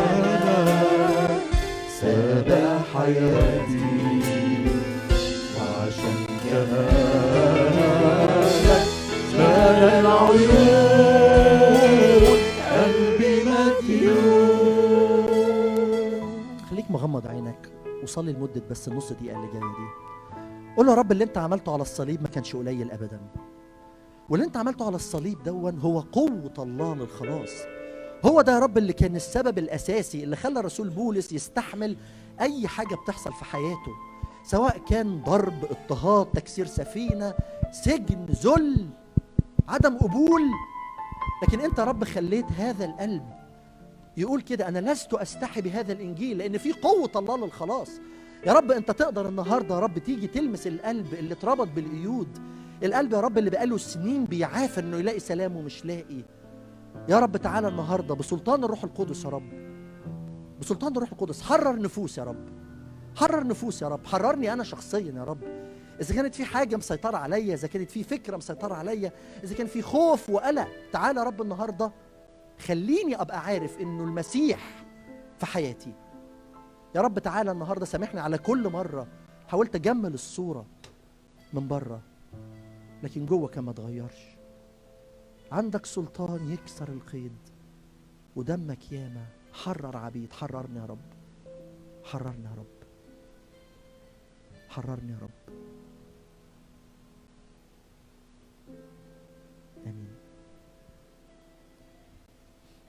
الدقايق القليلة اللي جاية عايز اشارككم بترنيمه سمعتها كان عملها البيتر لايف، مش عارف الشباب ولا الكبار. الجزء اللي فات اللي كنت بتكلم فيه بيتكلم عن الفكره بتاعت اذا كنت انت ما تعرفش المسيح او مالكش حياه. وما بحبش قوي الناس اللي بتتكلم تقول لك اتمنى من كل قلبي انك تبقى قبلت المسيح النهارده. انا ما اتمناش اي حاجه من قلبي، ما اتمناش اي حاجه من قلبي، كل اللي اتمناه ان انت تتمناه لنفسك، مش انا اللي اتمناه لك. انت اللي بتاخد القرار وانت اللي عايز تعيش او ما تعيش. لكن عايز اتكلم على الناس اللي زي حالاتي، الناس الغلابه اللي زي حياتي، اللي متعلقين بين السماء والارض. فهي يا ترى هتبقى الارض او السماء؟ يا ترى القانون اللي بيحكمني كمؤمن، كواحد اختار الحياه، كواحد زي نفين، زي الدكتور، زي شادي، زي توني، زي ايهاب، زي القسيس، زي شهير، زي زي اي حد موجود وسطينا. واحد قرر انه يختار الحياه، واحد قرر انه يمشي في السكه بتاعت البركه، واحد قرر انه يسمع راي الكتاب في في في تثنيه ثلاثين ويقول اختار الحياه، فانا اخترت الحياه. لكن بعد ما انا اخترت الحياه انا عندي مشاكل، عندي مشاكل. الترنيمه كانت بتقول احوال الدنيا غريبه والناس فيها بتعاني، احوال الدنيا غريبه والناس فيها بتعاني، تتحسر على يوم فات وتقول لو يرجع تاني. بص بقى الجمال في اللي جايه دي، مع اني بعيش وسطهم حاسس بيهم، انما ايه، مش بحزن كده زيهم، علشان انا وطني السما، علشان علشان علشان انا وطني السما. وبعدين بيأكد الفكرة اللي كاتب الترنيمة بيقول كده، علشان أنا وطني السما. بص اللي جاية دي، ما بخافش، ما بخافش من الأيام. آه آه جت على الوجيعة دي. علشان أنا وطني السما لأن اللي بيحكمني قانون سماوي، فما بخافش من الأيام. علشان أنا وطني السما ما بخافش من الأيام. حواليا قلق وعناء زي زي الباقيين، لكن بص الجمال، لكن في القلب سلام. بص نظرته للموت، وكل يوم بيعدي مش بيعجل بنهايتي، لكن بيقرب لقى لإلهي وسر سعادتي. ليه؟ علشان علشان علشان أنا وطني السما. تخيل تخيل تخيل هذا القانون السماوي، هذا القانون السماوي لما يبقى موجود يخليك تبقى عايش وسط الناس، عايش وسط الناس حاسس بيهم، انما مش بتقلق زيهم. ليه؟ لانك عشان وطنك السما. عشان كده عايز اقول لك يا دكتور، عايز اقول لك مش مهندس، عايز اقول لك يا غلبان يا اللي على قد حالاتك زيي، عايز اقول لك لو عشت بقانون السما كل اللي بيحصل على الارض موجود، قلق وعنا، لكن في القلب سلام. عشان كده بقول لك لو اخترت الحياه هتبقى في السما. البالونه اللطيفه بتاعتنا دي بالونه جميله جدا، بس مشكلتها ان بيتحكم فيها ثلاث حاجات سودة، في واحد ابيض ده مالكمش دعوه بيها نعمل بيه ايه، بس البالونه الجميله بتاعتنا دي فيها ثلاث حتت سودة مخلين البالونه مش قادره تطير. زي ما انتم عارفين طبعا البالونه دي غاليه، اتنين وعشرين دولار جبناها، ده واحد. اتنين مليانه هيليوم، ثلاثه خفنا انها تفسي، يعني كل الحاجات اللي سيلفا عملتها وناجي علشان بس ابقى بنرجع الحاجات لاصحابها. فالبالونه دي كلفتنا كتير قوي يعني علشان تيجي، فحضرتك تفاعل مع البالونه علشان نحس بس انه يعني اللي اتعمل ليه معنى. اوكي، فتفاعل مع البالونه. تتفاعل ازاي؟ على الاقل بس اديني ابتسامه صغيره عشان بس احس انه الجو كئيب قوي عليا. ماشي؟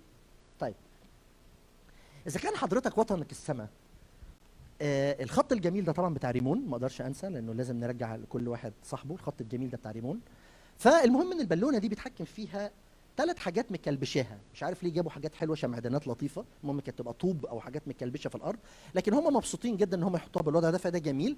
لكن انا عايز اقول لحضرتك حاجه، ممكن يكون في حياتك واحد من الخيوط دي، لو انت عرفت الرب بقالك سنين او انت بتخدم او او او, أو ماليش دعوه بيك انت عملت ايه في حياتك، لكن ليا دعوه بيك ان انت مش قادر تنطلق، مش قادر تبقى في السما طول الوقت. في ثلاث حاجات ماسكينك. اول حاجه، اول حاجه ماسكاك ومكلبشه فيك، اول حاجه اول حاجه مكلبشه فيك موجودة في قصة دانيال. موجودة في قصة دانيال. إن أنا طول الوقت بعتمد على العالم اللي أنا عايش وسطه. أول حاجة موجودة فكرة فلسفة العالم. فكرة الفلسفة اللي العالم موجود فيها. إن أنا عايش وسط العالم. وببقى كل اللي أنا شاغل دماغي يا ترى العالم ده، العالم ده إيه قوانينه؟ إيه قوانينه؟ عشان كده فلسفة العالم بتحكم عليا أعيش بطريقة معينة. ايه فلسفة العالم؟ على قد ما يبقى عندك قيمتك تعلى، على قد ما تنجز تبقى انت مقبول اكتر، على قد ما تعرف تتكلم كويس الناس تحترمك اكتر. دي فلسفة العالم. ونسيت ونسيت الكتاب لما قال محبة العالم عداوة لله. ولما تيجي ترجع للاصل هتلاقي كلمة العالم بما معناها كوزموس، وكوزموس معناه نموذج، زي النموذج الالهي بس بيحفظ الانسان بعيد عن الله. فانا قررت ان انا ارتبط بالعالم. لكن شوف شاب عسل جه من اورشليم من بني يهوذا وقعد في بابل، ويقول وضع في قلبه ان لا يتنجس بقطايب العالم، بقطايب الملك. الملك ده اللي في يوم من الايام قال هذه بابل اللي انا بنيتها بقوتي. بابل من اعظم ممالك يعني عوالم العالم، ولا بيسموها مش عارف السايت سينز دي اللي هي الحاجات العالميه دي اللي هم بيقولوا ايه في بيقولوا عليه ايه؟ ايوه، ما بعرفش انجليزي فاتكلم عدل معايا عشان ما ازعلش منك. فاللي هم عجائب العالم السبعه باين هم دول، فبيقولوا ان دي من العجائب بتوع زمان، بابل دي بتوع زمان. اوكي، فعشان كده المشكله بتاعت الواد الحلو ده لما راح عاش، يجي في وقت الملك بعد نبوخذ نصر ما ربنا كرمه، جه داريوس الملك، وداريوس جم الناس. شوف شوف مع اني بعيش وسطهم. دانيال على فكره ما كانش عيل خايب ابدا، دانيال ما كانش عيل خايب، دانيال كان رئيس وزراء، وكانت المرازبه دول بيقدموا توكيل ليه، يعني بيقدموا ال ال ال ال الشغل اللي بيعملوه ليه. فدانيال كان متفوق. فعشان كده انا مش بقول لك تعيش حياه مسيحيه اللي هي من دي من موراث متنيه، لا لا لا لا لا لا لا خالص. اشتغل وجيب فلوس واعمل كل اللي انت عايزه وخليك اعظم حته في مكانتك، بس ما تخليش قلبك في الحته دي. انت بتعمل ده عشان السماء مش عشان الارض، بتعمل ده عشان السماء مش الارض. فالتفوق مطلوب، بس انا بتكلم عن واحد حاطط قلبه فين.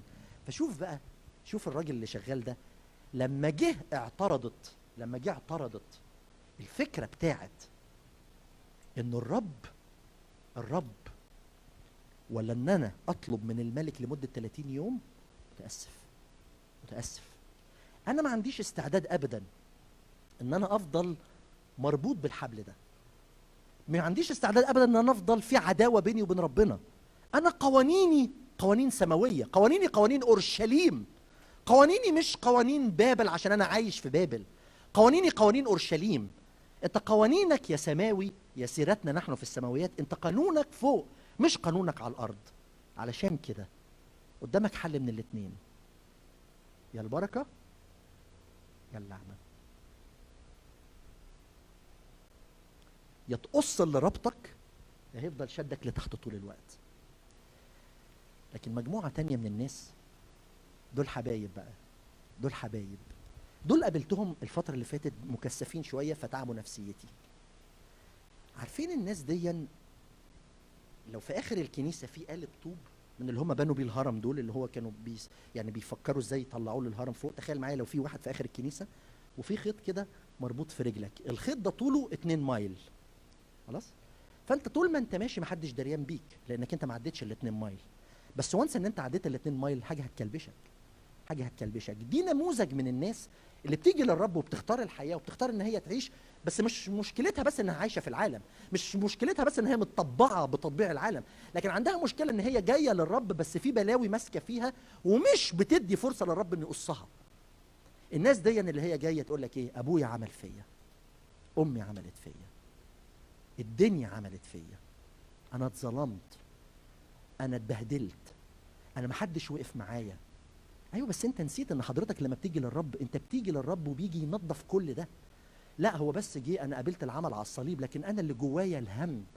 فالاولى القيد الاولاني اللي بيربط الناس هي فلسفه العالم، لكن في قيد تاني اخطر اخطر، ان انت بتفضل عايش جوه نفسك جوه احزانك، فتبتدي اكتر حاجه قريبه ليك دمعتك، اي حاجه تجيلك تندم على حظك، اي حاجه تجيلك تحس ان انت مش قادر تاخد نفسك، مش قادر تطير تبقى في السماء، كل شويه عندك احساس بالهم. تخيل معايا الابن الضال بعد اللي عاشه بذر كل ما له بعاش مسرف، رجع لبيت ابوه لقى ابوه فاتح دراعاته وخده وخده في حضنه وجري وراح بايسه والدنيا زي الفل، ولبسه الحله الاولى والخاتم وذبح العجل المسمن وقعد معاه وقال له يالا وحشتني يا واد عامل ايه وانت، واحنا قاعدين على الترابيزه يقول له يا بابا ريحه الخنازير مش طالعه من مناخيري، يقول له يالا انت قاعد على السفره معايا احنا بناكل سوا، يقول له يا بابا اصله كان بيضربني، يقول له حبيبي انت دلوقتي خلاص في مكان تاني، انت دلوقتي بقى سيرتك مش في الارض، انت مش في الارض انت في السماء، انت قاعد معايا على الترابيزه، انت في البيت، انت بابا الجلابيه، انا جبت الجلابيه معايا على فكره عشان تفكرني بالوقت اللي انا كنت عايش فيه هناك، انت مش في الحته دي، الاشياء العتيقه قد مضت وهذا الكل قد صار جديدا، في حياه تانيه، في فكره تانيه، في مملكه تانيه، في كينونه تانيه. علشان كده علشان كده ما تقعدش تتبكبك على الماضي، ما تقعدش تقول ده عملوا فيا كده وتفضل عايش طول الوقت حاسس بالشفقه على نفسك بان انت اللي اتبهدلت وانت اللي اتهنت وانت اللي عملت، وتدي لنفسك بقى اسمع ما دي المصيبه، وتدي لنفسك الاحقيه ان انت تبقى في الارض ونفسيتك في الارض بسبب اللي حصل فيك من قبل ما تعرف المسيح. لما بتيجي للمسيح بتيجي بكل عبلك، بتيجي بكل عبلك، بتيجي بخطيتك بس كمان بتيجي بمشاكلك، بتيجي بكل افكارك، بتيجي بكل عناد قلبك، بتيجي بكل اللي عمله فيك، بتيجي بكل دون وتقول له تحت الصليب بركع عندك واتامل في جراحتك. كل اساءه حصلت فيا من اب ولا ام ولا من خاله ولا من تربيه ولا من مجتمع ولا ظلم في شغل ولا ولا كل اساءه لم تغتفر وجرح في القلب انحفر حتى لو كان بقاله سنين. ايماني هو ده هو ده ايماني فيك انت يا معين. I am stuck I am stuck I am stuck أنا مش قادر أخرج منها. مش قادر تخرج منها، قدامكش غير حل واحد، إنك ترجع تاني ترجع تاني تقول له يا رب أنا مش عايز أفضل مربوط بأيام زمان، أنا مش عايز أفضل مربوط وأعيط على أيام زمان، مش ياما كنت وياما كنت وأنا اللي كان المفروض يحصل فيا. أنا يا رب النهارده جاي قدامك وبقول لك يا رب كسر القيد ده في حياتي، انا يا رب مش عايز اعيش في ده، عشان كده يا رب تعالى ساعدني تعالى ساعدني ان انا اتخلص، ساعدني ان انا اتخلص ساعدني ان انا اتخلص من فلسفه العالم والحته اللي انا استقيت فيها والحته اللي خلتني تملي اقول مش قادر اشم نفسي مش قادر اشم نفسي. لا النهارده بيقول لك شم نفسك شم نفسك شم نفسك. والفكرة الأخيرة اللي أختم بيها كلامي، بعد لما سليمان في نشيد الأنشاد وصف مشهد خرافة بين علاقة العروس والعريس، يقول إيه؟ يقول في عدد في أصحاح اتنين خذوا لنا الثعالب الصغيرة المفسدة للكروم، شيلوا مننا الثعالب الصغيرة المفسدة للكروم. قعدت قدام الحتة دي لأنه ناس كتيرة بتستخدمها في الوعظ، إيه اللي في حياتك وإيه اللي مش في... لا لا لا أنا لخمتني حتة تانية. ليه تعلب؟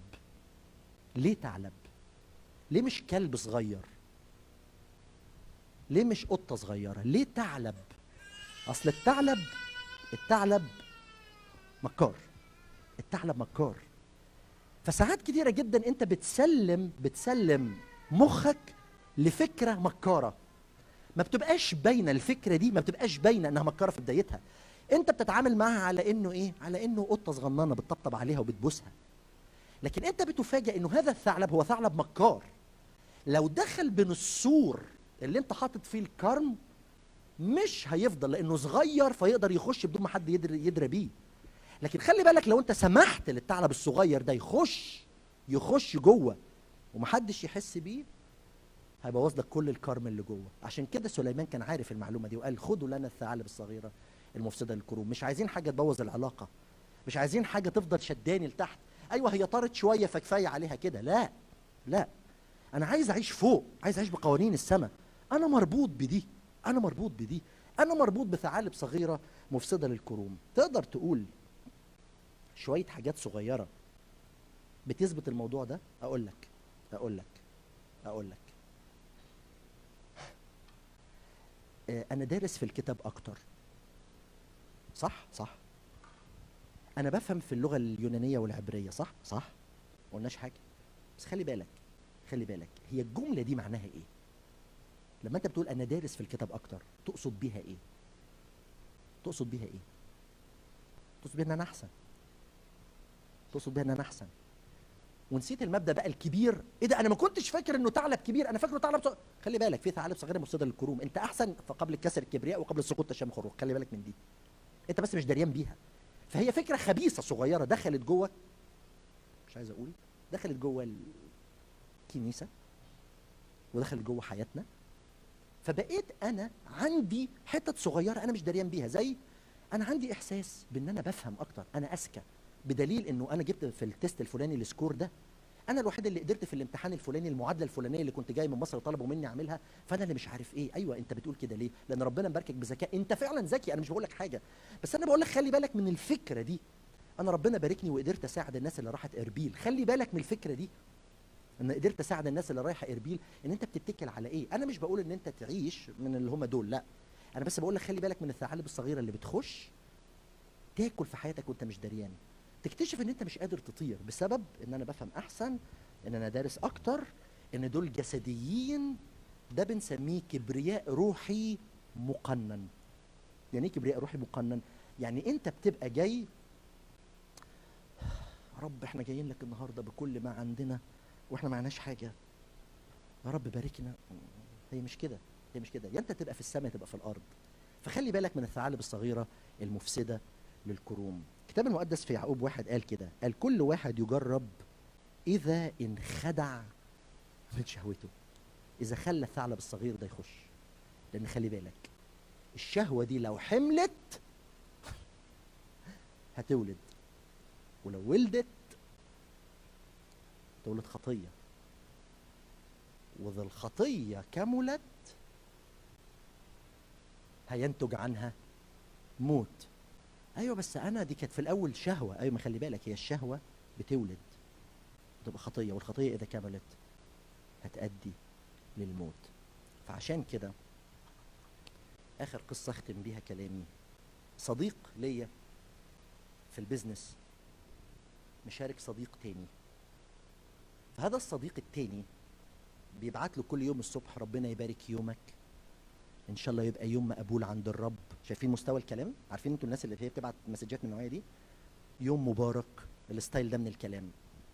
فحصل في يوم من الايام انه هذا الشخص راح عند الهول سيل اللي بيبيع المنتج اللي هم بيوزعوه، وقال للراجل انا عايز ازود الراوت بتاعي، يعني عايز اعمل الراوت بتاعي اخليه فيه اخد كاستمرز اكتر.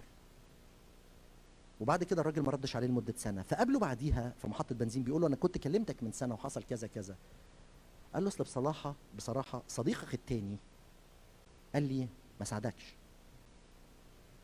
فانا كل اللي بساله هو فين صباح مبارك دي؟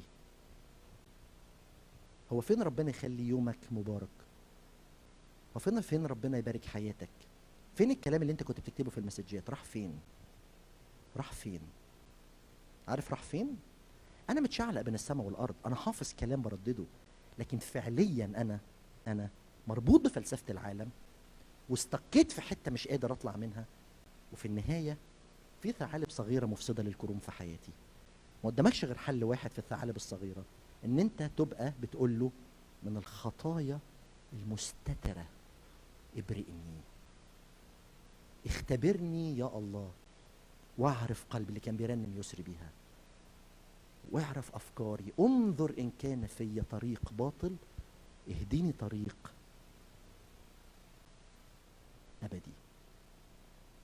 في الوقت ده بس، في الوقت ده بس هتقدر تبقى في السماء. في الوقت ده بس هتبقى، طبعا ممكن حد يتفلسف يقول لي اه ده كده مربوط بالارض، لا ده في حاجه، ده ده كده مش مربوط بالارض، بس كده مقصود بيه ان احنا نعرف نجيبها بعد كده عشان العيال بعد مدارس الاحد ما يموتوش بعض. فده كده مش مربوط بالارض، عشان كده البالونه دي، البالونه دي بتمثل كل واحد فينا. خلي بالك، يا اما انت هتعيش بقوانين الارض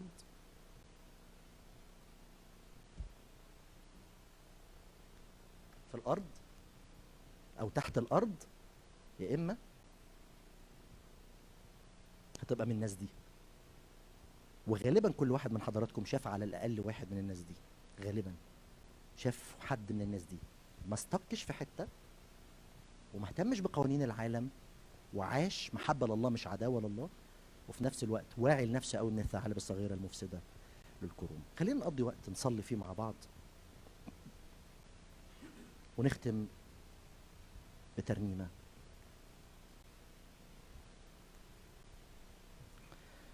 قول يا رب انا جاي قدامك النهارده، بحط قلبي قدامك، بحط هذا القلب اللي اختار الحياه من سنين لكن لسه مكلبش في الارض. يا رب بشكرك لانك عندك حل، عندك سلطان لفلسفه العالم، انت قلت انا غلبت العالم. عندك سلطان انك تقول الاشياء العتيقه كلها قد مضت. عندك سلطان انك تاخذ الثعالب المفسده للكروم. عندك سلطان يكسر القيد، وهذا الدم يا محرر عبيد ومؤمنين مربوطين. يا رب باجي قدامك النهارده وبقول لك يا رب الكلام ده، بقول لك الكلام ده، بقول لك تحت الصليب بركع عندك واتامل في جراحك. انا باجي لك بذنوبي وعارف ان شفائي فيك. تعالوا نرنم الترنيمه دي مع بعض. لو عارف الترنيمه دي، حط شوقك قدام ربنا انك تكون من المؤمنين دول بتوع السماء. اذا كنت اختبرت الحياه النهارده فقول له يا رب عايز اكون من النوعيه دي اللي بتطير فوق، مش عايز يا رب اكون مكبل في الارض. يا رب انا جاي لك النهارده بكل ما فيا من قيود ربطاني، من خطايا في حياتي، من احساس بالشفقه على نفسي، من احساس بان انا استكيت ومش قادر اطلع منها، باحساسي بان في حاجات بتاكل في حياتي وبترعى في حياتي، بكل فلسفه عالم جوايا عشت بيها سنين. جاي قدامك يا رب وبقول لك الكلام ده. اديني يا رب النهارده اكون بشوف المشهد بتاع الصليب دون.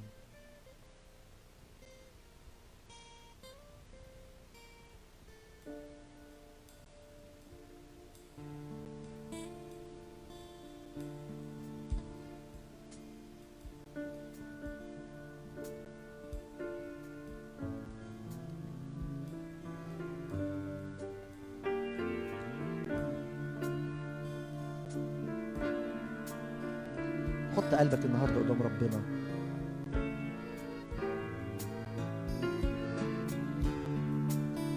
تحت الصليب بركع عندك واتأمل في جراحتك. أنا باجيلك بجروحي وعارف إن شفائي فيك، حتى لو كان حتى لو كان الرأس صبي الكل مريض، يا رب لو كان الكل مريض. أنا باجيلك بجروحي وعارف إن شفائي فيك، بجلدتك شوفي، بجلدتك شوفي، بجلدتك شوفي، بجلدتك شوفي، كل إساءة لم تغتفر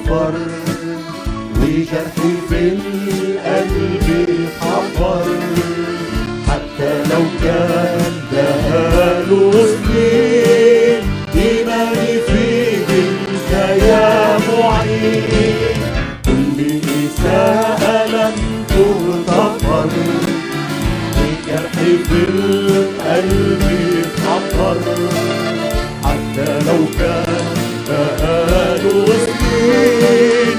إيماني فيك أنت يا معين، في جلدتك شوفين، في جلدتك شوفين، في جلدتك شوفين، في جلدتك شوفين. وارفع المجد الاسماء في صليبك، هو الشفاء، هو التحرير، هو التبرير، هو الفرح والسلام وعذاب. ارفع المجد الاسماء في صليبك، هو الشفاء، هو التحرير، هو التبرير، هو الفرح والسلام وعذاب. في جلدتك شوفين، في جلدتك شوفين، في جلدتك شوفين يا يسوع، في جلدتك شوفين.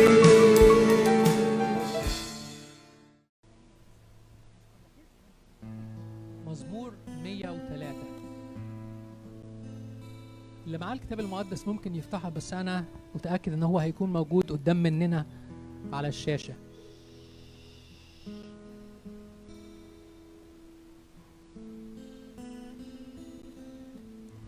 خلينا نسمع، واللي منكم عايز يقرأ وأنا بقرأ المزمور ممكن.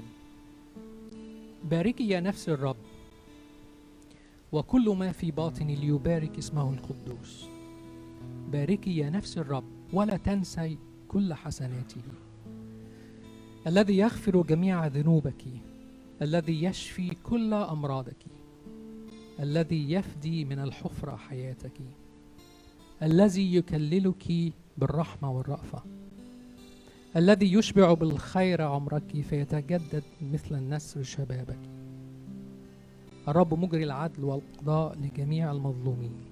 عرف موسى طرقهم وبني إسرائيل أفعاله. الرب رحيم ورؤوف، طويل الروح وكثير الرحمة، لا يحاكم إلى الأبد، لا يحقد إلى الدهر، لم يصنع معنا حسب خطايانا، لم يجازنا حسب آثامنا. لأنه مثل ارتفاع السماوات فوق الأرض، قويت رحمته على خائفيه، كبعد المشرق من المغرب، أبعد عنا معاصينا. كما يتراءف الآب على البنين، يتراءف الرب على خائفيه، لأنه يعرف جبلتنا، يذكر أننا تراب نحن. الإنسان مثل العشب أيامه، كزهر الحق كذلك يزهر، لأن ريحا تعبر عليه فلا يكون، ولا يعرفه موضعه بعد. أما رحمة الرب فإلى الدهر والأبد على خائفيه، وعدله على بني البنين، لحافظ عهده وذاكري وصاياه ليعملوها. الرب في السماوات ثبت كرسيه كرسيه ومملكته على الكل تسود. باركوا الرب يا ملائكته المقتدرين قوة، الفاعلين أمره عند سماع صوت كلامه. باركوا الرب يا جميع جنوده، خدامه العاملين مرضاته. باركوا الرب يا جميع أعماله، في كل مواضع سلطانه. باركي يا نفس الرب. خلينا نغمض عينينا. مزمور مية وتلاتة كله تسبيح، كله بركات لينا، بيعدد إحسانات الرب لينا وفي حياتنا.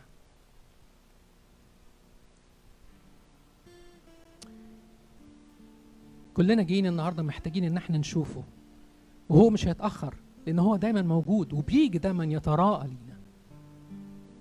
على قد ما عندك ثقه انك تشوف النهارده، على قد ما هتسمع صوته وتتعلم منه.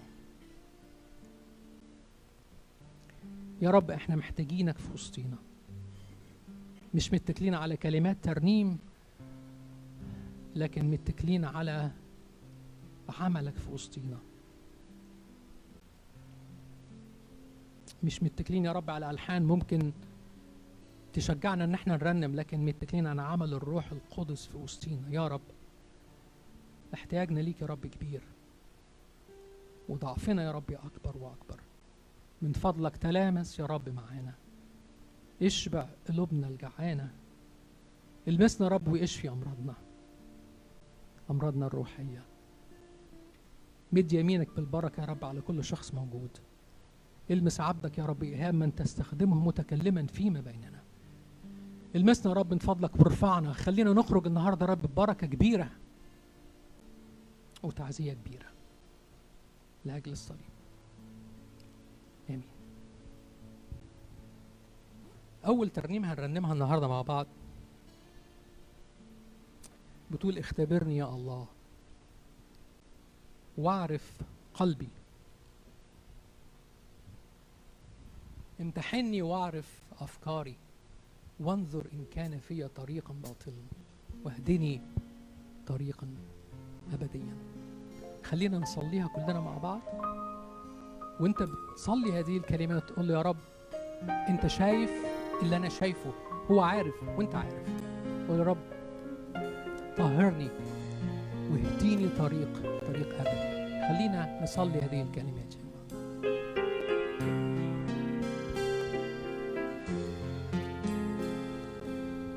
اختبرني يا الله، اختبرني يا الله، واعرف قلبي، واعرف قلبي، امتحني امتحني واعرف أفكاري،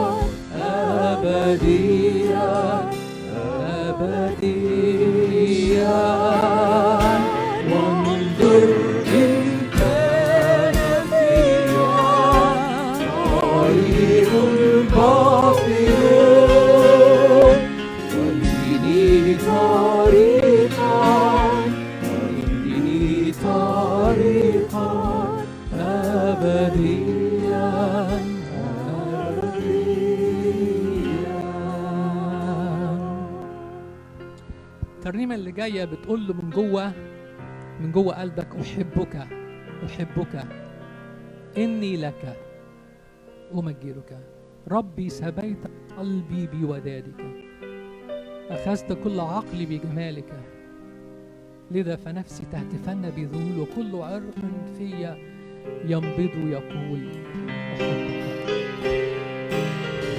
تحبوا نقف مع بعض ونرنم؟ ايه رايكم؟ اللي مش قادر يقف يفضل قاعد.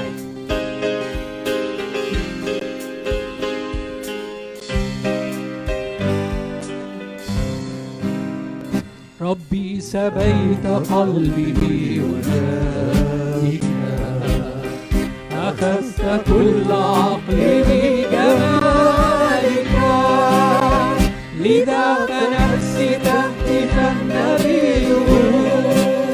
بذهول، وكل عرق ينبض يقول، وكل عرق في ينبض يقول أحبك أحبك أحبك أحبك أحبك أحبك أحبك يسوع، من حملت عني إثمي المشرك، حين فديت نفسي بالموت المهين، لو أن كل ما عندي وهبتك، فسوف أبقى ما دمت لك مجيد، فسوف أبقى ما دمت لك مجيد، إني لك إني لك إني لك إني لك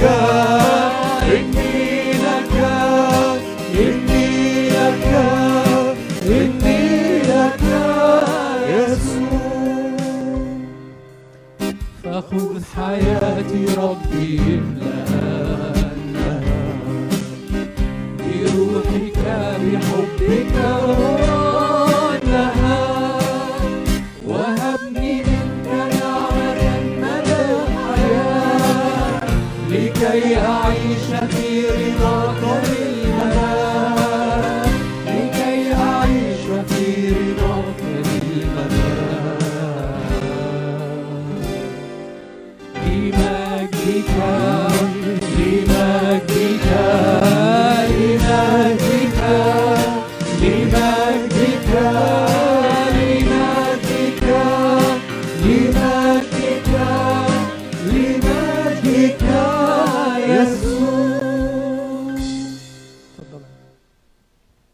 راحتي يا رب حقا أن لي فيك مكان، واثق لا أنسى منك مهما ضاق بالزمان.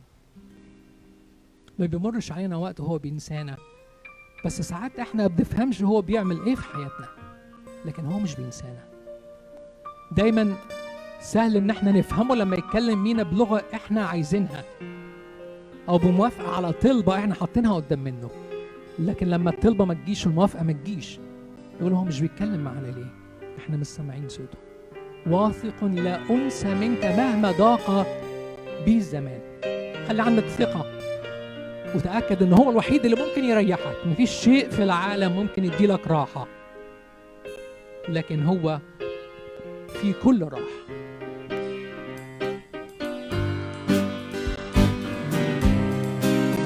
راحتي يا رب حقا أن لي فيك مكان، واثق لا أنسى منك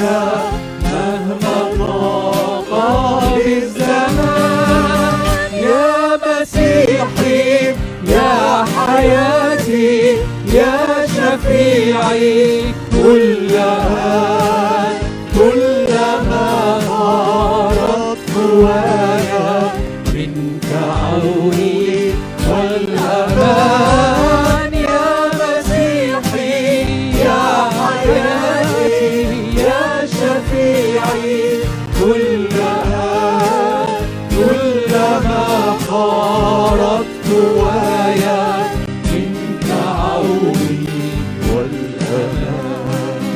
ثابت قلبي يا ربي، ثابت يا صخرتي، رافع عيني إليك، منك تأتي قوتي. يا مسيحي يا حياتي يا شفيعي، كل آن كل كلما خارت قوايا منك عوني والأمان. يا مسيحي يا حياتي يا شفيعي، كلما كلما خارت قوايا منك عوني والأمان. قوة يا رب الحبيب، يا رجائي أنت تشفي حينما القلب يخيب. يا مسيحي يا حياتي يا شفيعي، كل آن كلما غارت قوايا الأمان. يا مسيحي يا حياتي يا شفيعي، عيني كل آن، كلما حارت قوايا منك عودي والأمان. أشواق للبركة جوانا. نعشة دي يا جماعة، في في انتعاشة لينا، تشبعنا تشبعنا رضا وتفيد فينا، تغمرنا البركة وتملانا أنهار، أنهارها تفيد من حوالينا. هي دي البركة اللي بناخدها منه. تحبوا نقف؟ أنا خايف أقول. لو حد مش قادر يقف يا جماعة خليكوا قاعدين، أنتوا مشتركين، بس أنا عايز أحس إن إحنا لما بنقف انتباهنا بيكون غير وإحنا قاعدين والعيال صاحبنا في كل اتجاه. طيب، أشواق للبركة جوانا. على فكرة هنقول الترنيمة من غير ما نعيد عشان طويلة شوية، فهنقولها من غير ما نعيد القرار.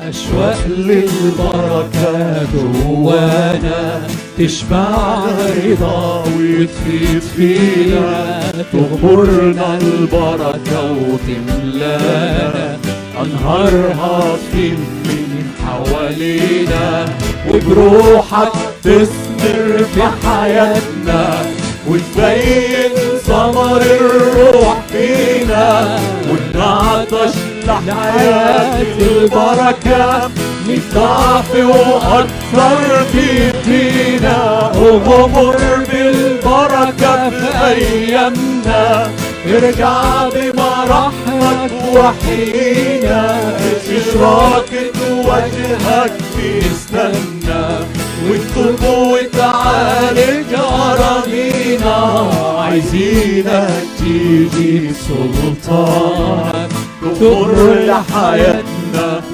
حرية، نثبت في الحق يحررنا من كل خطية وعبودية، الكذب وباطل مخفينا، وبروح الحق نورنا، ارسل كلماتك واشفينا، اظهر في سلوكنا وغيرنا، وامر بالبركة في أيامنا، ارجع بمرحمك وحينا، إشراقة وجهك بيستنى، وانتو ونعالج أراضينا، عايزينك تملك بحياتنا، وبقوة روحك عيش فينا، تسكن في القلب وتملانا، من غير ولا ركن كلنا، املك في القلب وعلمنا، نديلك راحتك في كياننا، نور أذهاننا وفهمنا، وتعامل مع بطء إيماننا، وامر بالبركة في أيامنا، ارجع بمراحمك وحينا، إشراقة وجهك نستنى، وتطوب وتعالج أراضينا، نكرز بكلامك بجسارة، نزرع والمجد يكون لاسمك، وبقوة روحك بحرارة، نحصر ونفوز تعرف اسمك، قوينا فنعمل أعمالك، ادينا كمان أعظم منها، وحياتنا توافق أفكارك، وإيماننا يزيد ويتممها، وأمر بالبركة في أيامنا، ارجع بمرحمك وحينا، إشراقة وجهك نستنى، وتدوب وتعالج أراضينا. اتفضل يا جماعة. ربي حياتي تحلو بحبك، ليس سواك ربي حبيب، تملك قلبي أشدو يقينا، معك جراحي سوف تطيب. عرش قلبي وملء حبي وكل عمري وطاعتي ليك، خلينا نهدف الترنيمة دي ونقولها واحنا واحنا بنتأمل بعمق في الكلمات بتاعتها. خلي ادي فرصة للرب يعمل فيك، ادي فرصة للرب يعمل فيك. افتح له الباب، قول يا رب انا جاي ومستنيك تعمل جوايا.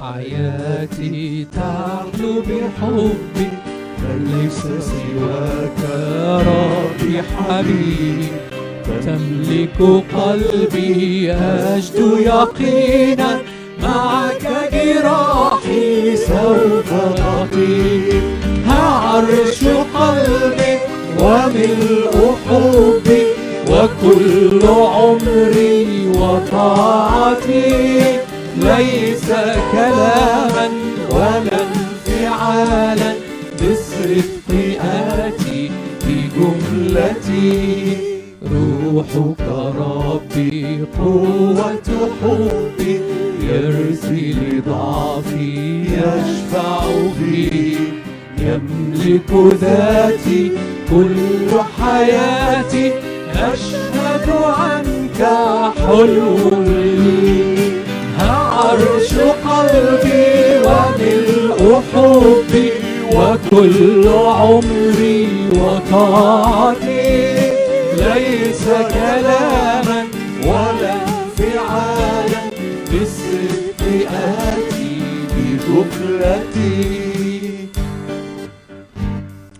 بهجة عمري أحيا لشخصك، أحيا لربي أجل رفيق، حين أصر يبقى سروري، بسلام ربي وأصبي، هعرش قلبي وملء حبي، وكل عمري وطاعتي ليس كلاما ولا انفعالا، بالصدق آتي بجملتي، ربي إليك أدنو بقلبي، هذه حياتي ماذا تريد، وعدك يعطي نفسي يقينا، أثمر فيك بل وأزيد، هعرش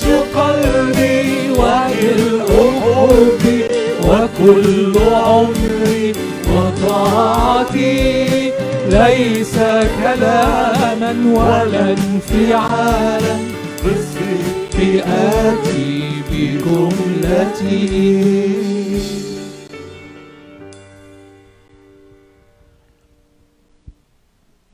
الله وأنت خلاصي فأطمئنه. الترنيمة دي مش جديدة، قديمة، لكن يمكن برنمناهاش في الكنيسة قبل كده.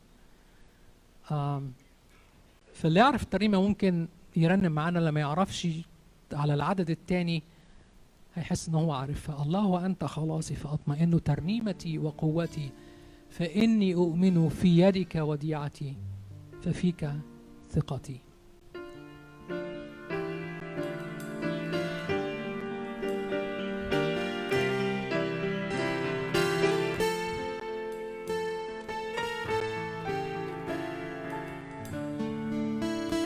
الله أنت خلاصي فأطمئن،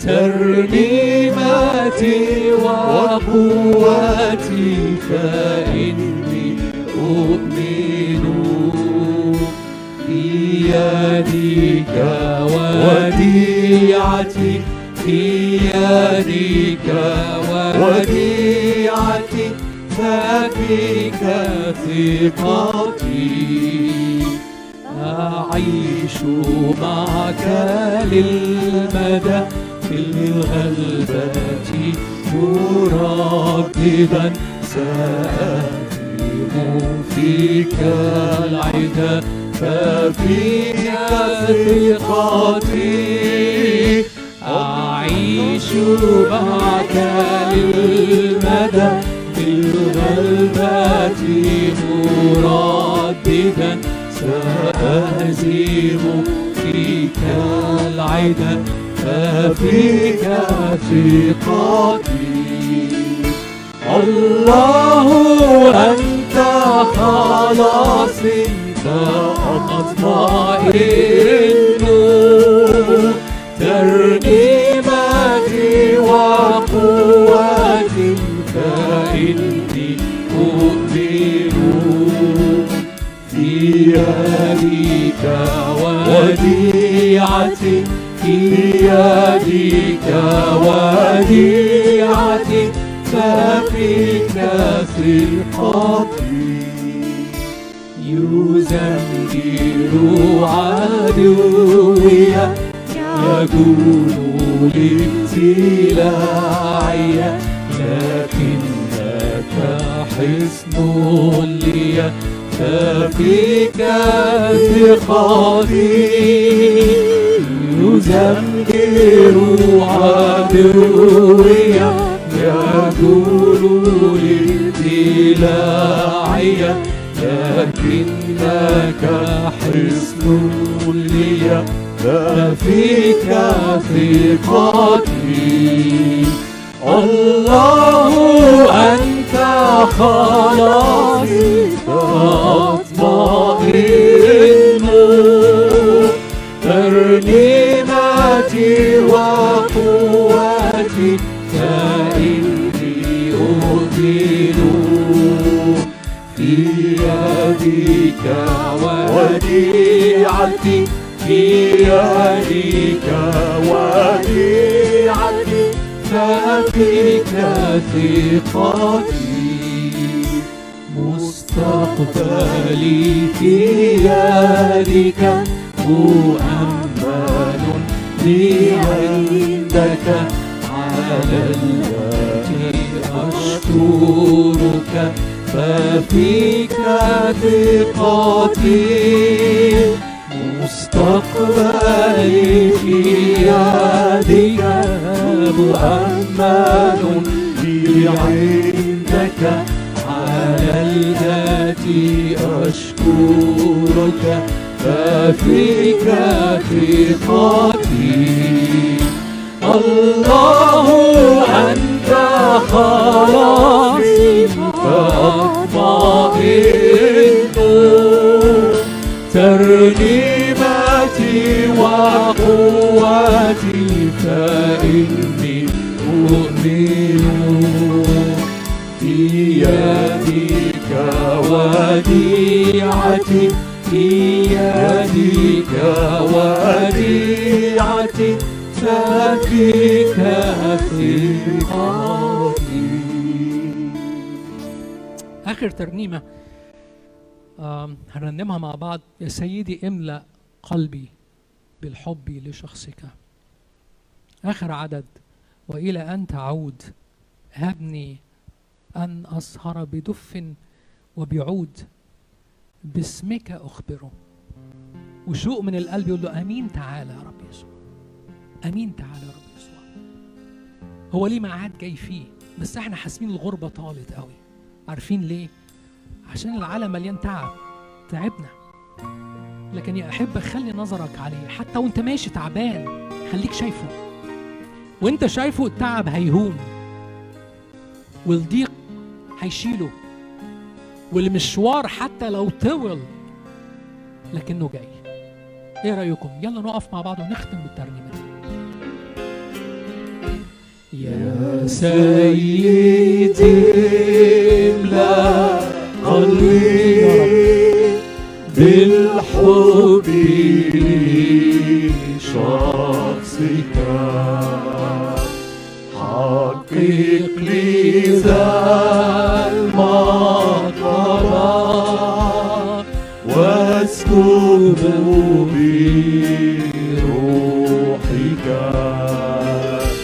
دعني أرنم ترنيمة الحب، يشد بها قلبي. هبني أقولها أحبك سلمتك سيدي نفسي والجاية لك روحي جسدي لك هو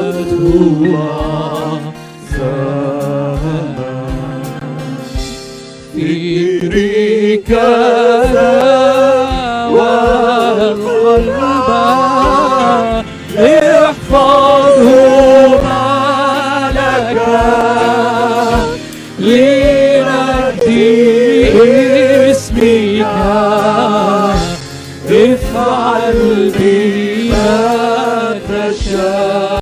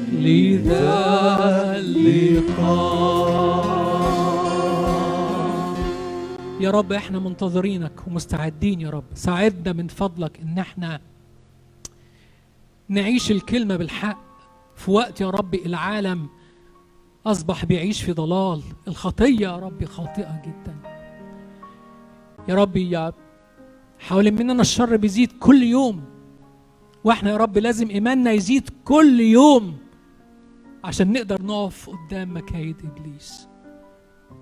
يا رب بركة لشعبك في الكنيسة، أنا بصلي إنك تدينا إن إحنا نظرنا يكون موجه يا رب ليك، متكلين عليك ومسلمين كل أمورنا ليك لأجل الصليب. آمين. Sunday school youth can you can go to your classes. يا ريت نصلي في قلوبنا إنه يبارك أخونا إيهاب ذكري. الرب استخدمه مرات كتيرة في وسطينا ولسه بيستخدمه امبارح والنهارده، وانا عارف انه اكيد الرب هيستخدمه في وسطينا النهارده.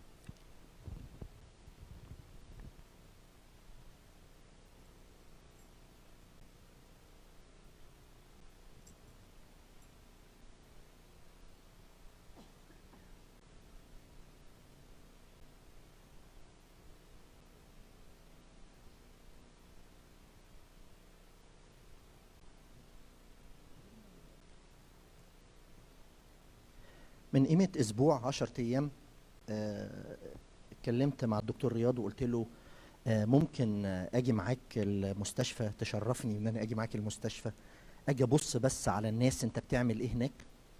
فقال لي أه طبعًا أنتوا عارفين الراجل قلبه كبير وحبوب وكده وبياخد الغلابة معاه. فرحت هناك ودخلت، فأنا عايز أعرف بتاع التخدير ده بيعمل إيه يعني؟ يعني أنا عارف إنه ده يعني دكتور كده بيبقى زيادة بلس، يعني ما بيبقاش هو الأساس يعني. ده في بلادنا احنا هو بيخش بس يموت العيان عبال ما الراجل التاني يجي يفتح ويخلص شغله وبعدين يجي يقول له يلا حبيبي قوم روح على بيتك، ده اللي انا فاهمه يعني. فاكتشفت انه الدنيا كلها بتدور حوالين التخدير ده. فانا سالت الدكتور رياض بقول له هو يعني هل بيحصل في وقت من الاوقات انك انت بتبقى قلقان مثلا؟ يعني هل مثلا، لان انا يعني المنظر اللي انا شفته في اوضه العمليات ان الشخص فعلا فعلا فعلا يعني مش عارف لو في كلمه ادق من فعلا، بيبقى بين الحياه والموت فعلا. يعني انا بقول له الراجل ده لو ما قامش، يعني مثلا دكتور يسري مثلا اخره بيبنج البق فاللسان شويه بي بي بيتعوج شويه، بحس ان مش عارف مش قادر اتكلم، وهو طب اعمل ايه يا دكتور قول لي، لكن ده الراجل الراجل نايم سطيحه قدامي فانا مش عارف. وبعدين الراجل ده انا شفته يعني هو خده يعني خدني ليه وبيستأذنه بيقول له ممكن إيهاب يجي، ده بيفكر يذاكر مش عارف إيه و... هل ممكن؟ بس هو مش هيمد إيده في حاجة طبعًا، يعني بيقول لي كده الراجل عشان الراجل ما يترعبش يعني. فأنا شفت الراجل ده جبار يعني، قاعد كده وبيتكلم لأ و... و... ومش عارف إيه، طب وأنت هتعمل إيه بالظبط؟ وعايز أعرف بالظبط اللي هي البروسيدور ماشية إزاي ومش عارف إيه. هو بمنتهى البساطة والجمال بيتكلم كده مش عارف إيه وآه ولأ و... وبيحكي له البروسيدور هتمشي إزاي. بعدين اخش اوضه العمليات الاقي الراجل اللي كان عمال يهاتي بره ده وبيبوس مراته وهاني ومش هاني واشوفك بعد العمليه، فلاقي الراجل ده يعني مش في الوعي، غايب غايب، والدكتور رياض قاعد باصص على المونيتور وشغال بحاجات عمال يدخلها ويطلعها. انا مش فاهم بالظبط ايه اللي بيحصل، لكن انا حاسس انه انا كل تركيزي الراجل ده الراجل ده يعني الوقت ده بيحصل فيه ايه.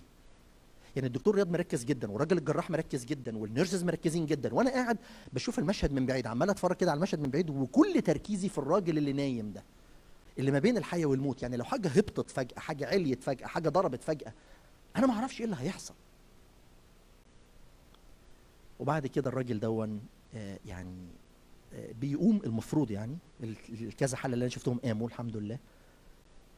في راجل بس فرق جدا معايا، يعني الراجل كان قاعد ولطيف جدا وبيعمل كولونوسكوبي، وبعدين الدكتور رياض قال لي تحب تشوف عمليه الكولونوسكوبي؟ قلت له يعني مش لازم قرف قوي بس اوكي، يعني نخش نشوف الكولونوسكوبي ده ازاي بيتعمل، انا عملت بتاع اللي فوق ده بس لكن ما عملتش الكولونوسكوبي ده. فدخلت شفت الكولونوسكوبي ده ازاي بيتعمل، فالكاميرا ازاي بتخش وبيحقنوا حاجات وبيتفرجوا على حاجات.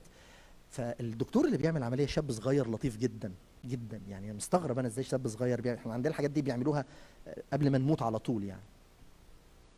فالراجل يعني بيدخل الكاميرا وبعدين اول حاجه قالها الاو بوي، فانا ما فهمتش الاو بوي ده معناه ايه. يعني الاو بوي ده مثلا شاف اول لما دخل فبيقول عنده يعني كانسر، بس هم ما بيقولوش لانه ممنوع يتقال ومش عارف ايه وحاجات زي كده يعني. فانا برضو كل تركيزي الراجل داخل يعمل كولونوسكوبي، عنده كانسر في الكولون. فانا كل تركيزي سالت الدكتور قلت له طب انتوا هتقولوا له ايه؟ يعني هتقولوا له ايه؟ يعني عايز اعرف يعني الطريقه بتبقى ازاي، يعني هتطلعوا تقولوا للراجل ايه؟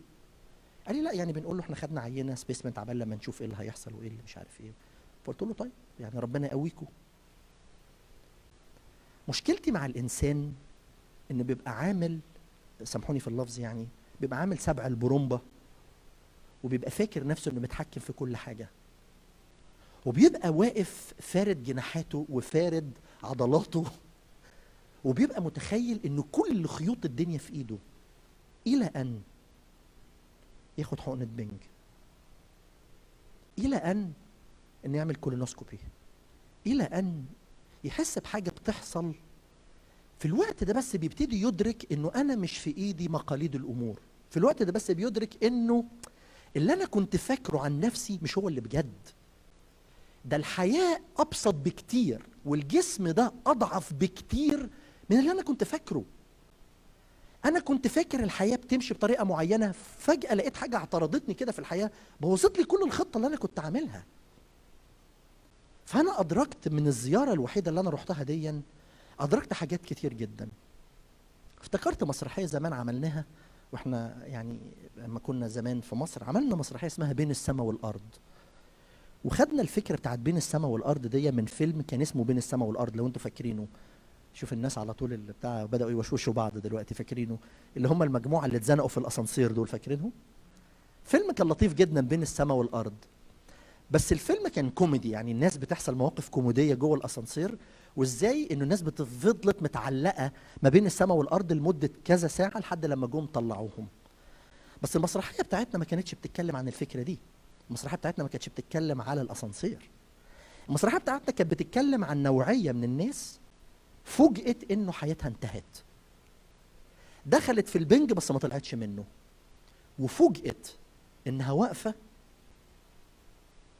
في مكان لا يخطر على بال ولا خاطر، مكان هيتقرر فيه انت هتبقى بين السماء والارض. يا ريت ده انت هتبقى في السماء يا تبقى في مكان تاني. فعشان كده المفروض ان احنا كنا بنقدم ان في خمس شخصيات، واحد بيقول له ده انا ابويا كان مش عارف ايه في الكنيسه، ده انا امي كانت بتعمل ايه، ده احنا خدمنا مع مين. قال له ايوه بس المشكله ان الاسم مش مكتوب عندي، الاسم مش موجود في سفر الحياه. فبعد كده الاربعه واحد منهم دخل الملكوت واربعه منهم ما دخلوش، فالاربعه بيسالوا الملاك اللي واقف، المسرحيه كانت بتقول كده، بيسالوا على الملاك، بيزعقوا فيه يقولوا له ايه؟ يعني احنا كده هنفضل متعلقين بين السماء والارض. فرد الملاك رده لطيفه قوي بيقول له ايه؟ مفيش حد بيتعلق بين السماء والارض، يا السماء يا الارض. بولس الرسول في رساله فيليبي قال قال حته كده في رساله فيليبي واصحاح ثلاثة، بيقول فان سيرتنا نحن هي في السماوات التي منها ايضا ننتظر مخلصنا هو الرب يسوع المسيح الذي سيغير شكل جسد تواضعنا ليكون على صورة جسد مجده بحسب عمل استطاعته أن يخضع لنفسه كل شيء. فأن سيرتنا نحن في السماوات، لما تيجي تدور على أصل الكلمة اليوناني بتاعت سيرتنا هتلاقي أن سيرتنا معناها كينونتنا، جنسيتنا، أهليتنا، أسلوب حياتنا. فهو بيقول فإن سيرتنا نحن هي في السماوات التي منها أيضا ننتظر مخلصنا. كل الكلام اللي كان الدكتور يسري عمال يتكلم فيه ساعات كتيرة جدا في ناس تقود فترات التسبيح والعبادة ما تقدرش تفهم الخط اللي عايز يوصله ايه، يعني ما تبقاش فاهم انت يعني عايز يتكلم عن ايه، لكن واضح ان في خط ربنا كان شاغله بيه. الخط دون بيقول ان انا محتاج لك، ان انا محتاج لك، ان ان انا محتاج لك عشان احط الوديعة بتاعتي في ايدك، أنا محتاج لك عشان تتعامل مع بطء إيماني، أنا محتاج لك عشان أسلم لك كل حاجة، أنا محتاج لك عشان تتعامل مع الظروف الصعبة اللي بتمر بحياتي، أنا محتاج لك عشان المرض، محتاج لك عشان تربية البيت، محتاج لك عشان تربية الواد، محتاج لك عشان ضيق الفلوس اللي أنا فيها، محتاج لك علشان مخي العنيد اللي مش قادر يتغير، محتاج لك علشان التصلب اللي في شخصيتي اللي محتاج يلين شوية عشان تعرف تتعامل معايا، أنا محتاج لك، أنا محتاج لك. الرسول بولس لما جه كان يتكلم في كذا مرة بيقول إن أنا ليا اشتهاء أن أنطلق وأكون مع المسيح. أنا قضيتي مش قضية إن أنا متعلق بين السماء والأرض، أنا عايش على الأرض، بس عايش على الأرض بأهلية السماء، هي دي القضية.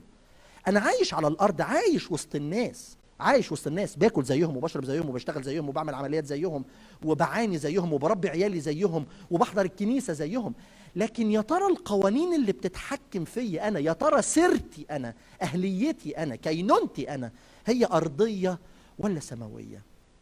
غالبا لو في ر... كم واحد قاعد جنب مراته؟ ارفع ايدك كده لو انت قاعد جنب مراتك. حلوة قوي، حلوة قوي. غالبا لما بنحضر حاجة فيها تربية عيال ويجي الراجل اللي بيتكلم عن تربية العيال يقول ايه؟ مثلا يبتدي يقول مثلا ايه؟ ما ينفعش تبقى واحد منكم بيقول حاجة والتاني يقول حاجة تانية، فتلاقي مثلا الراجل يروح باصص لمراته. فاهمة؟ أو تلاقي العكس، الست راح تبص للراجل تقول له فهمت بقى؟ فهمت اللي بقول لك عليه؟ صدقتني؟ الكلام اللي انا هتكلم فيه النهارده مش محتاج زغد، يعني مش محتاج اللي هو ايه كل واحد يبص اللي جنبه فهمتي؟ فهمت؟ او يبص على اخوه اللي في الكنيسه يقول له فهمت ولا ما فهمتش؟ صدقت بقى ان انت سيرتك مش في السماويات؟ صدقت بقى فهمت بقى ان انت انسان جسدي؟ مالكش دعوه باللي جنبك ومالكش دعوه بمراتك وبعيالك، مالكش دعوه ب... فكر في نفسك انت. خد نفسك كده في حته بينك وبين ربنا وقيم، قيم الكلام اللي هنتكلم فيه ده مع نفسك، جوه نفسك، جوه قلبك. شوف انت على المقياس اللي هنتكلم فيه ده انت فين؟ انت اهليتك وكينونتك زي الناس اللي عايشه على الارض، ولا اهليتك وكينونتك عايش بتشتغل دكتور ولا مهندس ولا محاسب ولا مهندس ولا بتشتغل في محطه بنزين ولا في محل بيتزا ولا بتشتغل ايا كان الشغل اللي انت بتشتغلها؟ يا ترى وانت عايش في الدنيا كده انت ماشي في الدنيا، انت ماشي في الدنيا اهليتك وكينونتك سماويه ولا انت عايش في الارض بقوانين الارض؟ لان الارض ليها قوانين والسماء ليها قوانين. قوانين السماء بترتبط ان كل ما في حياتي هو ليك. قوانين السماء بتقول ان كل ما عندي من ذكاء، انا عارف انك ذكي، انا عارف انك بتخدم، انا عارف انك واعظ، انا عارف انك غني، انا عارف انك انت البوزيشن بتاعك في المكان اللي انت فيه يا ما هنا يا ما هناك، على فكره انا عارف، انا عارف انك قسيس، أنا عارف إن أنت واحد من قادة الكنيسة الكبار، أنا عارف إن أنت ياما خدمت، ده أنت شعرك الأبيض ده كله كان خدمة، أنا عارف. بس اللي أنا بسأله، اللي أنا بسأله إن القانون اللي بيتحكم في سلوكي أنا كإيهاب، بلاش أنتوا، القانون اللي بيتحكم في سلوكي انا كايهاب وانا بوعظ وانا بقول الكلام ده، انا باصص للسما زي ما الراجل كان بيرنم، ولا انا بس كل اللي انا عايز اقوله عايز اكون وسط الناس ولما اوعظ يقولوا الرب يباركك كانت خدمه رائعه. ما هو لو انت داخل بالاتيتيود ده يا ايهاب وانت بتوعظ، يبقى ده معناه ان انت عايش بقوانين الارض اللي هي بعد اللي انت بتقوله بيبقى فيه تسقيف. لكن لو انت بتتكلم علشان تقول كلمه ربنا، انا بكلم ايهاب دلوقتي ها، مش بكلمكم انتوا لان انتوا كويسين انا اللي وحش. لو انت بتتكلم الكلام ده لانك فارق معاك الناس، يبقى انت كده عايش بقوانين السماء. لما انت يا بولس لما كنت بتقول ان انا ليا اشتهاء ان انطلق، هو ده منى حياتي، انا عايز اكون في المكان ده، ليا اشتهاء انطلق واكون مع المسيح. لكن عشان انا عشانكم انتوا، عشان اكتب لكم رسائل زي الكلام اللي انا بقوله دون، فده الذم من اجلكم، عشان كده انا عايز اقعد وسطيكم، عشان انتوا تشوفوا لما اقول لكم تمثلوا بيه. يبقى في واحد كده قادرين نمسكه اسمه بولس، كان رايح جاي قدامنا، كان بيبقى موجود في السجن بتاع فيليبي، وكان موجود وهو عينيه على السماء.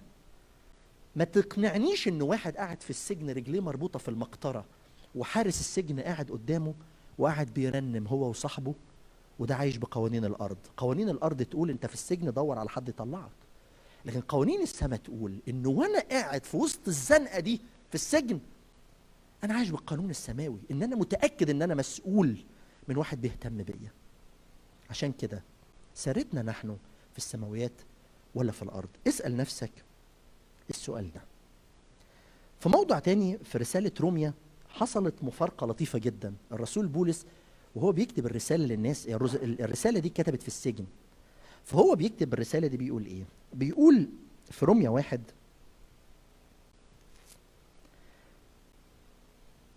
في عدد ثلاثة عشر بيقول ايه؟ ثم لست اريد ان تجهلوا ايها الاخوه انني مرارا كثيره، بص الكلمه اللي جايه دي، مرارا كثيره قصدت ان اتي اليكم، انا كنت عايز اجي لكم ومنعت حتى الان ليكون لي ثمر فيكم ايضا كما في سائر الامم. وبعد كده يجي في عدد ستة عشر يقول الايه المفتاحيه بتاعت رساله روميا، الرساله الايه المفتاحيه بيقول ايه؟ لاني لست استحي بانجيل المسيح. ليه؟ ليه لست تستحي بيه؟ لانه قوه الله للخلاص لكل من يؤمن. انه قوه الله للخلاص لمين؟ لكل من يؤمن، لليهودي اولا ثم لليوناني، لانها فيه، في هذا الحق، في هذا الانجيل معلن كل البر، بر الله بإيمان لإيمان كما هو مكتوب، أما البار فبالإيمان يحيى. الراجل قاعد في السجن ويقول يا جماعة أنا كان نفسي أجيلكم، أنا كان نفسي أوصل لقمة الهرم، لقمة الهرم للإمبراطورية الرومانية، وأروح هناك وأقابلكم علشان أوصل لكم الرسالة دي. لكن حد من الناس اللي علقت على الجزء الكتابي ده قالت إنه الرب او الروح منع الرسول انه يروح علشان يكتب الكلام ده، عشان يفضل الكلام ده شاهد ليه على مر التاريخ، انه الرساله دي تبقى مكتوبه. بيقول لو كان راح هناك كان يمكن قال لهم حاجه او كان شجعهم او كان او كان، لكن هو ما راحش للكنائس اللي كانت موجوده دي، ما كانتش كنيسه واحده، كانت كنائس موجوده في المنطقه دي. فبيقول لهم انا كان نفسي اجي لكني منعت حتى الان، عشان كده انا مش عارف هاجي لكم امتى او هشوفكم تاني ولا لا، لكن كل اللي انا عارفه عايز اقول لكم فكره واحده، عايز اقول لكم فكره واحده. ايه يا عم اللي انت عايز تقوله؟ عايز اكلمكم عن حاجه اسمها الخلاص. ايه الخلاص؟ كلمه الخلاص جت في رساله روميا دي خمس مرات. انا عايز اكلمكم عن فكره اسمها الخلاص. يا جماعه يا جماعه، ده بولس اللي بيتكلم، بيقول يا جماعه ارجوكم افهموا الجمله دي، انا لست استحي بانجيل المسيح. يعني ايه كلمه استحي؟ كلمه استحي يعني ايه؟ لست استحي يعني ولا انا مكسوف، ولا حاجه هتوقفني، ولا حاجه هتكلمني، ولا حاجه هتبقى قدامي. مش مصدقني؟ اتفرج، انا اتسجنت في فيليبي واحد، اتنين، اتطردت من تسالونيكي، تلاتة، ضحكوا عليا ضحكوا عليا وهربت من بيريا، أربعة، قالوا عليا في كورنثوس اني غبي، خمسة، اترجمت في غلطية. كل اللي حصل فيا ده، كل اللي حصل فيا من رجم وشتيمة واستهزاء وهروب، كل اللي حصل فيا ده خلاني خلاني ولا كل ولا اتعب ولا استحي، ولا ان انا التهزيء البدني اللي حصل لي ولا التهزيء النفسي والمشاعر اللي حصلت لي خلتني ان انا استحي بهذا الانجيل. عارفين ليه يا ناس؟ عارفين ليه يا ناس؟ لانه الانجيل ده، لان الانجيل ده في قوه خفيه وراه اسمها قوه الله للخلاص. قوة الله للخلاص. يعني ايه كلمة خلاص؟ يعني ايه كلمة خلاص؟ كلمة خلاص بنستخدمها احنا في الكنيسة الإنجيلية عادة. كلمة الخلاص معناها إن أنا آه إن أنا أسلم حياتي للمسيح. أنا أتكلم عن الكلمة اليونانية أساسها كان إيه؟ كلمة الخلاص معناها فعلياً فعلياً فعلياً معناها إنها إن أنت تتمتع بحاجة لما تسيب حاجة. هي معناها كده. تتمتع بحاجة لما تسيب حاجة. عشان كده كلمة الخلاص جت بمعنى إنقاذ ونجاة. إنقاذ ونجاة. فالرسول بولس في الجزئية دي بيقول للناس، بيقول لهم يا ناس يا ناس أنا لست أستحي بإنجيل المسيح، لأن الإنجيل ده يحمل في طياته قوة الله، قوة الله للخلاص. علشان كده لو أنت عايز نجاة ولو أنت عايز إنقاذ مالكش سكة، صدقني مالكش سكة غير سكة واحدة، اللي هي سكة إيه؟ سكة المسيح. سكة المسيح. صدقني ولا الفلوس ولا البوزيشن ولا عيالك اللي دخلوا جامعة هارفارد ولا قدرتك على انك تيجي امريكا وانك تثبت ان انت كنت احسن من كل اصحابك اللي كانوا في مصر، ولا الريكورد بتاعك في الخدمات، ولا الريكورد بتاعك في الزيارات، ولا ال... ولا الريكورد بتاعك في ان انت اعظم قسيس في المنطقة العربية ولا في المنطقة الامريكانية. السكة الوحيدة، السكة الوحيدة، السكة الوحيدة انك تبقى انسان سماوي، السكة الوحيدة ان انت تعيش بالقوانين السما هو المسيح. لست أستحي بهذا الإنجيل لأنه قوة الله للخلاص لكل من يؤمن. يعني إيه كل من يؤمن؟ كل من يؤمن يعني كل من يسلم، كل من يجي يقول بص يا رب معايا آه البوزيشن بتاعي آه وعرفت رب آه وقالوا عليا آه وخدمت آه، لكن من جيت للحق مفيش سلام جوه، مفيش سلام جوه القلب. بدور على السلام وسط الناس مش عارف اوصل له. عمال ادور على حاجه تديني قيمه برضه مش عارف. مش عارف. مش عارف. ما تيجي انت تلمس القلب ده. ما تيجي انت تنجي القلب ده وتنقذه بقى من القرف اللي هو فيه ده. ما تيجي انت بقى الظروف الصعبه اللي كان يسري بيتكلم عليها دي، ما تيجي انت تمد ايدك بقى، ما تيجي تعليني كده. ما تيجي كده تروح حاطط ايدك كده وتروح رافعني، لان انا تعبان بجد. أنا قدام الناس قدام الكنيسة لابس بدلة وجاي وعامل منظر جامد وشكل جميل أو عاملة شعري أو أو، لكن فعليا أنا عندي مشاكل أنت الوحيد اللي عارفها. يا رب تعالى ومد إيدك، أنا عايزة النهاردة أتخلص. يعني إيه عايزة أتخلص؟ يعني عايزك تنجيني، عايزك تنقذني، عايزة أتمتع بحاجة وعندي استعداد أسيب حاجة. فلو اللي أنا هسيبه ده كبريائي وتعنتي وإحساسي بإن أنا فاهم كل حاجة، لا يا رب أنا مش عايز أستنى لما أخش أعمل عملية وأبقى بين الحياة والموت في إيد دكتور رياض.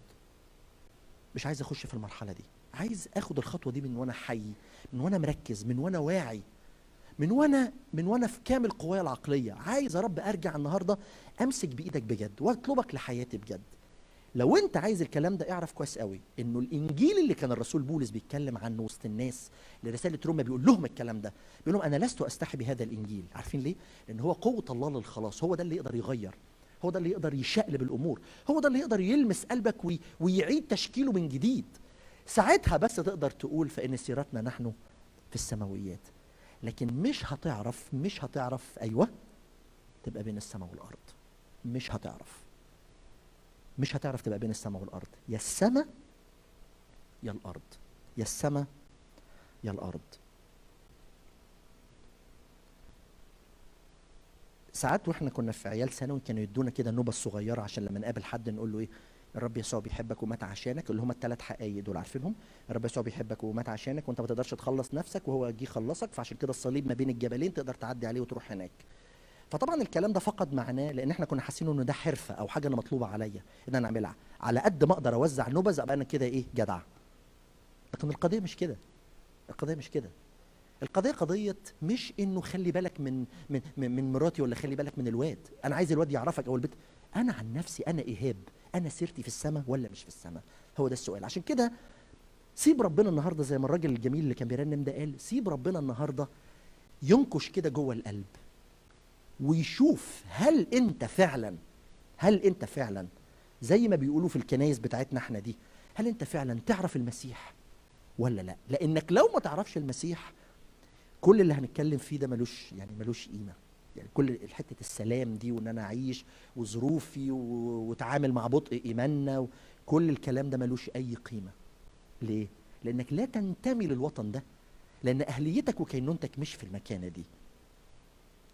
زمان قالوا كده، قالوا ان الخلاص ليه ثلاث عناصر، واحد اتنين تلاته، عقلي، ادراك لوضعي الروحي ان انا ميت بدون المسيح، ادراكي بانه كل الحق فيه، انا هو الطريق والحق والحياه، فبعيد عنه لا يوجد حياه، بعيد عنه لا يوجد حياه. والشيخ شكري يوم الجمعه اللي فاتت كان بيتكلم عن النعمه، كان بيتكلم عن فكره النعمه، وكان بيتكلم عن الفكره دي بالتحديد، انه النعمه موجوده للناس بس لكل من يؤمن، لكل من يؤمن. النعمه متاحه للناس بس لكل من يؤمن. علشان كده اول حاجه لازم يبقى في اقتناع عقلي ان انا بدون المسيح ميت، وان حياتي والسبب اللي انا فيه ده كله هو غياب المسيح من المشهد. انا حاولت بكل الطرق اجمل الصوره، حطيت احمر هنا وحطيت اخضر هنا وحطيت ظل من ورا، لكن الصوره لسه مش طالعه. ليه مش طالعه؟ لانه غايب منها لب الصوره، غايب منها شخصيه المسيح نفسه في حياتك وفي بيتك. علشان كده لازم يبقى فيها هذا الادراك العقلي. والحاجه الثانيه لازم يبقى فيها ادراك عاطفي. يعني ايه ادراك عاطفي؟ يعني انا فرحان باللي عمله المسيح عشاني، فرحان بانه في واحد دفع عني الحساب، فرحان ان في واحد شال همي، فرحان ان في واحد قرر ان هو لم يعرف خطيه يصير خطيه لاجلي. انا فرحان بهذا الشخص، بس في نفس الوقت انا حزين على وضعي وحزين على خطيتي وحزين على حالي. فعشان كده هذا الادراك العاطفي بيخليني اخش في النقطه الثالثه، ان اجي واقول له كل ما لي هو لك، وكل اللي انا عملته جاي النهارده بحطه قدامك، وكل اللي انا جاي بسلمه لك النهارده بكامل ارادتي. مش حدش ضغط عليا، ولا قسيس قاعد يصرخ لي في المايك ويقول لك هتموت. ما مفيش يعني هو هي الموضوع مش رعب، هو الموضوع قرار ارادي قايم على ادراك ذهني ان انا بدون المسيح ميت، وفاهم الحق اللي في المسيح. اتنين، حزين على وضعي ومش عايز اعيش بالطريقه دي، مش عايز اكون متعلق بين السماء والارض الى ان يجيء المسيح، او الى ان انت تروح له هتكتشف ان انت لا مش في الارض، في مكان اسوأ من الارض. والحقيقه الثالثه انك انت بارادتك بالكامل انت جاي بتسلم هذا القلب لربنا. الغريب انك في ناس تسمع الرساله دي ويقول لك امين هللويا. هللويا على ايه؟ بس انا مش فاهم يعني هللويا على ايه. ما هو انا يعني انا ختمت الكلام بارادتك، يا اه يا لا. هللويا الرب، ايوه الرب الصالح، ما انا عارف، ايوه بس يعني يعني يعني هتزغط في مراتك تقول لها اسمعي الكلام، شوفي ربنا عايز منك ايه. انا مش بتكلم عن مراتك وعن اللي جنبك، انت انت انت وانا انت وانا لينا حياه في المسيح ولا لا؟ دي مشكله كبيره. زمان سالوا خالي، كان بيشرب سجاير للسن خمسة وأربعين سنه، سالونا، شاركت بالقصه دي قبل كده. سالوا خالي، هو سنه دلوقتي اثنين وثمانين سنه، يعني لسه عايش الحمد لله.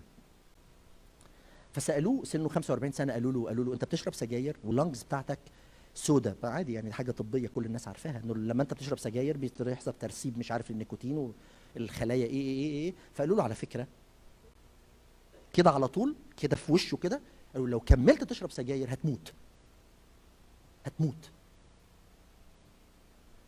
فهو عنده بنت كانت ساعتها صغيره وعنده بنت كبيره، فقال لا انا مش عايز اموت، فبطل سجاير. كان صعب موت بس بطل، عايش لحد دلوقتي اثنين وثمانين سنه والدنيا ماشيه زي الفل معاه. واحد تاني كان صديق بابايا جدا، كان عنده انا فاكره كان انكل توفيق، ده كان بيعدي علينا في البيت، كان تخين جدا وكان بيشرب سجاير. الدكاتره قالوا له نفس الكلام، قالوا له هتكمل تشرب سجاير هتموت. فجه بيشارك بابا بالقصه بيقول له ايه، اه رحت للدكتور فلان وقال لي لو كملت سجاير هتموت. قال له اه قال له اه طب وانت ناوي تعمل؟ قال له لا هموت عادي. قال له يعني؟ قال له انا ما اقدرش ابطل سجاير، ما اقدرش. قال له طب وبعدين؟ قال له هموت. وقد كان، كمل سجاير ومات. قرار قرار اختياري جدا، ما فيهوش ما فيهوش مراتي ايه رايك؟ ابطل سجاير ولا ما ابطلش؟ يعني مع قرار ارادي. ادرك بعقلك ان السجاير هتموتك، ادرك بعقلك انك مفيش مفر غير انك تبطل. في النهايه في النهايه خد قرار، يا اه يا لا. طبعا مش بتكلم على السجاير، انا مش عارف ايه اللي ممكن يموتك، بس ممكن تبقى في حاجه في حياتك انت مش عايز تسلمها، مش عايز تسلمها لربنا. فعشان كده في النهايه مصيرك هيبقى مش في السماء، صدقني.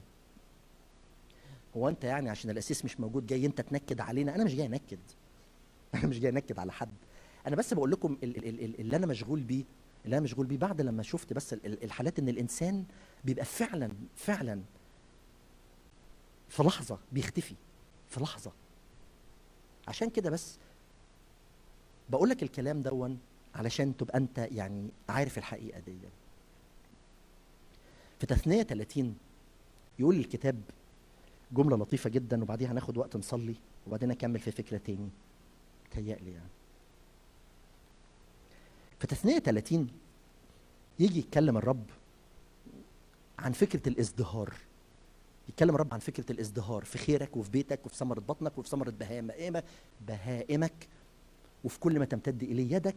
فاحنا كشعب نحب دي قوي، نحب ابقى كل ما تمتد اليه يدي مبارك، فعندي فلوس اطمام، وثمره بطنك اللي هي عيالي احب ان هم يكونوا ولاد فلان وولاد فلانه، دول اللي هم بيتقاس بيهم. طبعا احب جدا كده سواء حصل او لا، بس بنحب كده يعني. والحاجه الثالثه ثمره ارضك، الخير الخير اللي طالع من ارضك. فاحنا بنحب الثلاثه دول خلاص. فيجي الرب يقول ايه؟ يقول كلام واضح زي الشمس. وشوف بقى وضوح الرب لما يجي يتكلم بيأكد الفكره اللي انا بقول لك عليها. هو قرار يا تاخده تبطل سجاير او ما تبطلش، هو بيقول لهم نفس الكلام ده. بيقول لهم ايه؟ لو انتوا بتدوروا على هذا الازدهار، لو انت بتدور على البركه دي الغايبه منك، لو انت بتدور على هذا السلام، اعرف يا ابني الكلمتين دول. ايوه يا رب عايز تقول ايه؟ هقدر اقول لك. فيزيدك في عدد تسعه، فيزيدك الرب الهك خيرا في كل ما عمل يديك، في ثمره بطنك، ثمره بهائمك، ثمره ارضك، لان الرب يرجع ليفرح لك بالخير كما فرح لابائك. بعدين يقول اذ اذ ايه؟ اذ ايه؟ اذ سمعت لصوت الرب الهك. ده لو انت سمعت، ده لو انت سمعت. لكن ما تطلبش بركه، ما تطلبش بركه وانت ناوي ما تسمعش. واللي منكم دارس العهد القديم هيعرف كويس قوي ان البركه في العهد القديم هي بركه ماديه. في العهد الجديد هي بركه سماويه، بركه روحيه. فعشان كده بيقول لهم لو انت عايز تفرح بالبركات دي، لو انت عايز تفرح بالبركات دي، ان سمعت لصوت الرب الهك لتحفظ وصاياه وفرائضه المكتوبه في سفر الشريعه هذا، اذ رجعت الى الرب الهك بكل قلبك وبكل نفسك. لو انت رجعت بكل قلبك وبكل نفسك، بكل قلبك يعني الحاجه الاراديه، انا رجعت بقلبي حطيته قدامك، وبكل نفسي بكل ما فيها من غرائز وافكار واحلام وطموحات، انا راجع بكل ده بحطه يا رب قدامك. طيب بعد كده يجي يقول لهم ايه؟ بص بقى الوضوح بتاع الرب لما يحب يحطك يا ايهاب في كورنر، يقول لك ايه؟ خلي بالك من اللي جايه دي عشان دي عنيفه بقى، دي عنيفه اللي جايه دي. ان هذه الوصيه التي انا اوصيك بها اليوم ليست عسرة عليك ولا بعيدة عنك. بص بقى اللي جاي دي، ما تجيش تقول لي انها في السماء. بص الكلام، ما تجيش تقول لي انها في السماء، مين هيصعد للسماء يجيبها لي ويدهاني عشان اعملها، ولا تقول لي مين هيعبر البحر ويجيبها لي ويدهاني عشان اعملها.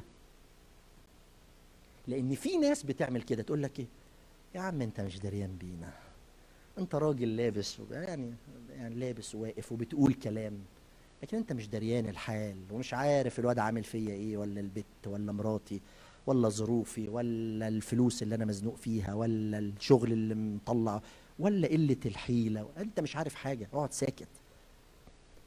ما تجيش تحط اعذار، لانه اللي انا بكلمك عليه انا جيت بقول لك ان الكلمه دي مش بعيده عنك، الكلمة دي مش موجودة في السماء محتاج حد يطلع يجيبها لك ويديها لك. عارف ليه؟ لأن السماء نفسها جات لك على الأرض. السماء نفسها جات لك على الأرض وقدمت نفسها، فتحة دراعاتها على الصليب وقالت لك تعالى، تعالى بكل اللي فيك. علشان كده الكلمة دي ليست بعيدة عنك. ويجي يقول في النهاية في عدد تسعتاشر، أشهد أشاهد عليكم اليوم السماء والأرض. مفيش حد بين السماء والأرض، ها؟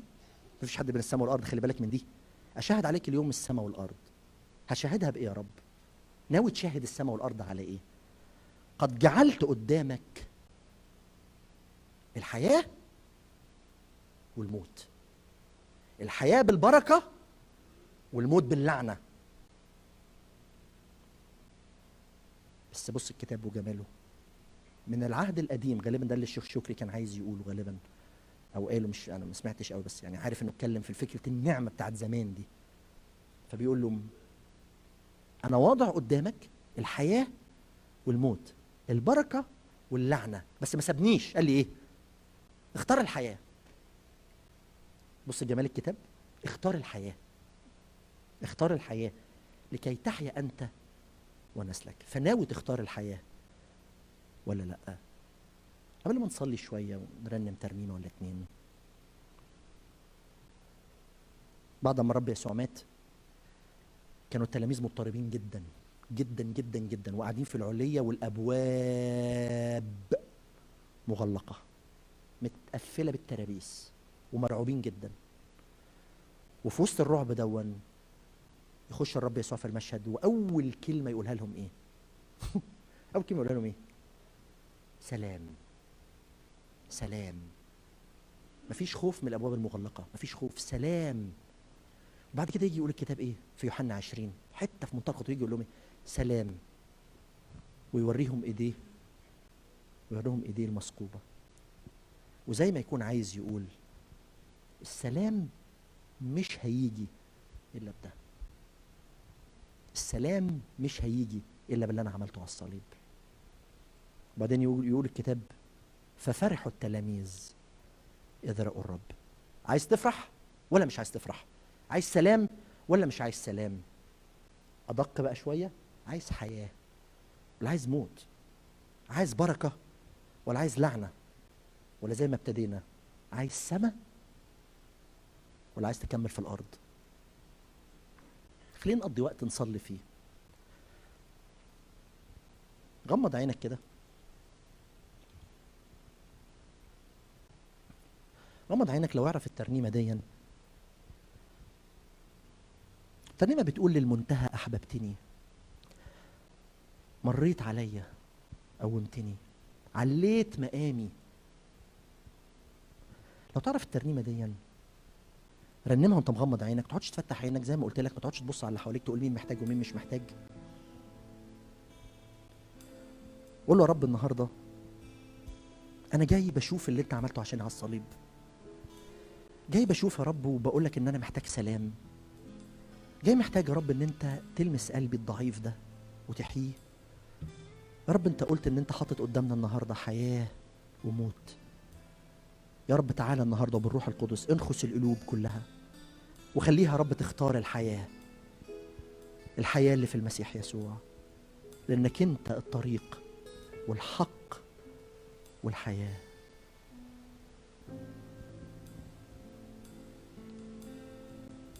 للمنتهى أحببتني، مريت عليا وقومتني، عملت يا رب، عليت مقامي وقدستني. قلبي يا رب مديون ليك، أنا قلبي ليك على طول مديون. للمنتهى أحببتني،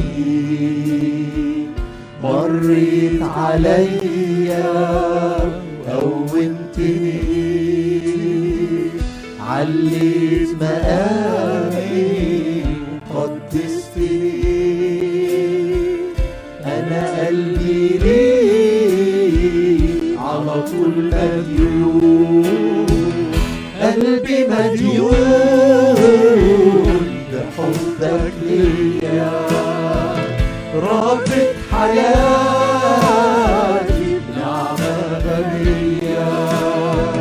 قلبي مديون بحبك ليا، رابط حياتي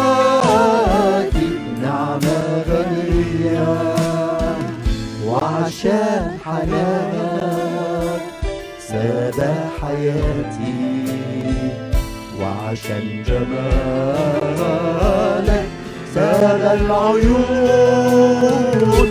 قلبي مديون، عندك سلطان يكسر كل قيد، عندك سلطان يكسر. اسمع اسمع دم المسيح عمل ايه، ودمك ياما حرر عبيد، ضمت جروحي حررتني ونسيت أسامي، لقلب حنون عندك سلطان يكسر القيد، ودمك ياما حرر عبيد، ضمت جروحي حررتني ونسيت أسامي، بقلب حنون قلبي مديون بحبك ليا، رابط حياتي بنعمتك ليا، قلبي مديون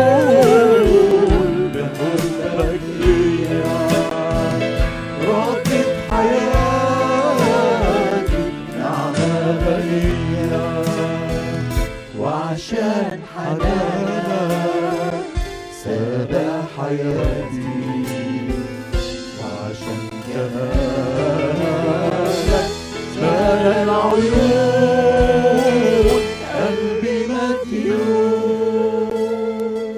خليك مغمض عينك وصلي لمدة بس النص دقيقة اللي جاية دي، قول له يا رب اللي انت عملته على الصليب ما كانش قليل أبدا، واللي انت عملته على الصليب دون هو قوة الله للخلاص، هو ده يا رب اللي كان السبب الأساسي اللي خلى الرسول بولس يستحمل أي حاجة بتحصل في حياته، سواء كان ضرب، اضطهاد، تكسير سفينة، سجن، ذل، عدم قبول، لكن أنت يا رب خليت هذا القلب يقول كده أنا لست أستحي بهذا الإنجيل، لأن في قوة الله للخلاص.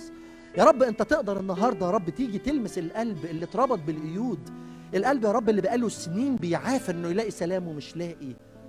يا رب تعالى النهارده بسلطان الروح القدس يا رب، بسلطان الروح القدس حرر نفوس يا رب، حرر نفوس يا رب، حررني انا شخصيا يا رب، اذا كانت في حاجه مسيطره عليا، اذا كانت في فكره مسيطره عليا، اذا كان في خوف وقلق، تعالى يا رب النهارده خليني ابقى عارف انه المسيح في حياتي.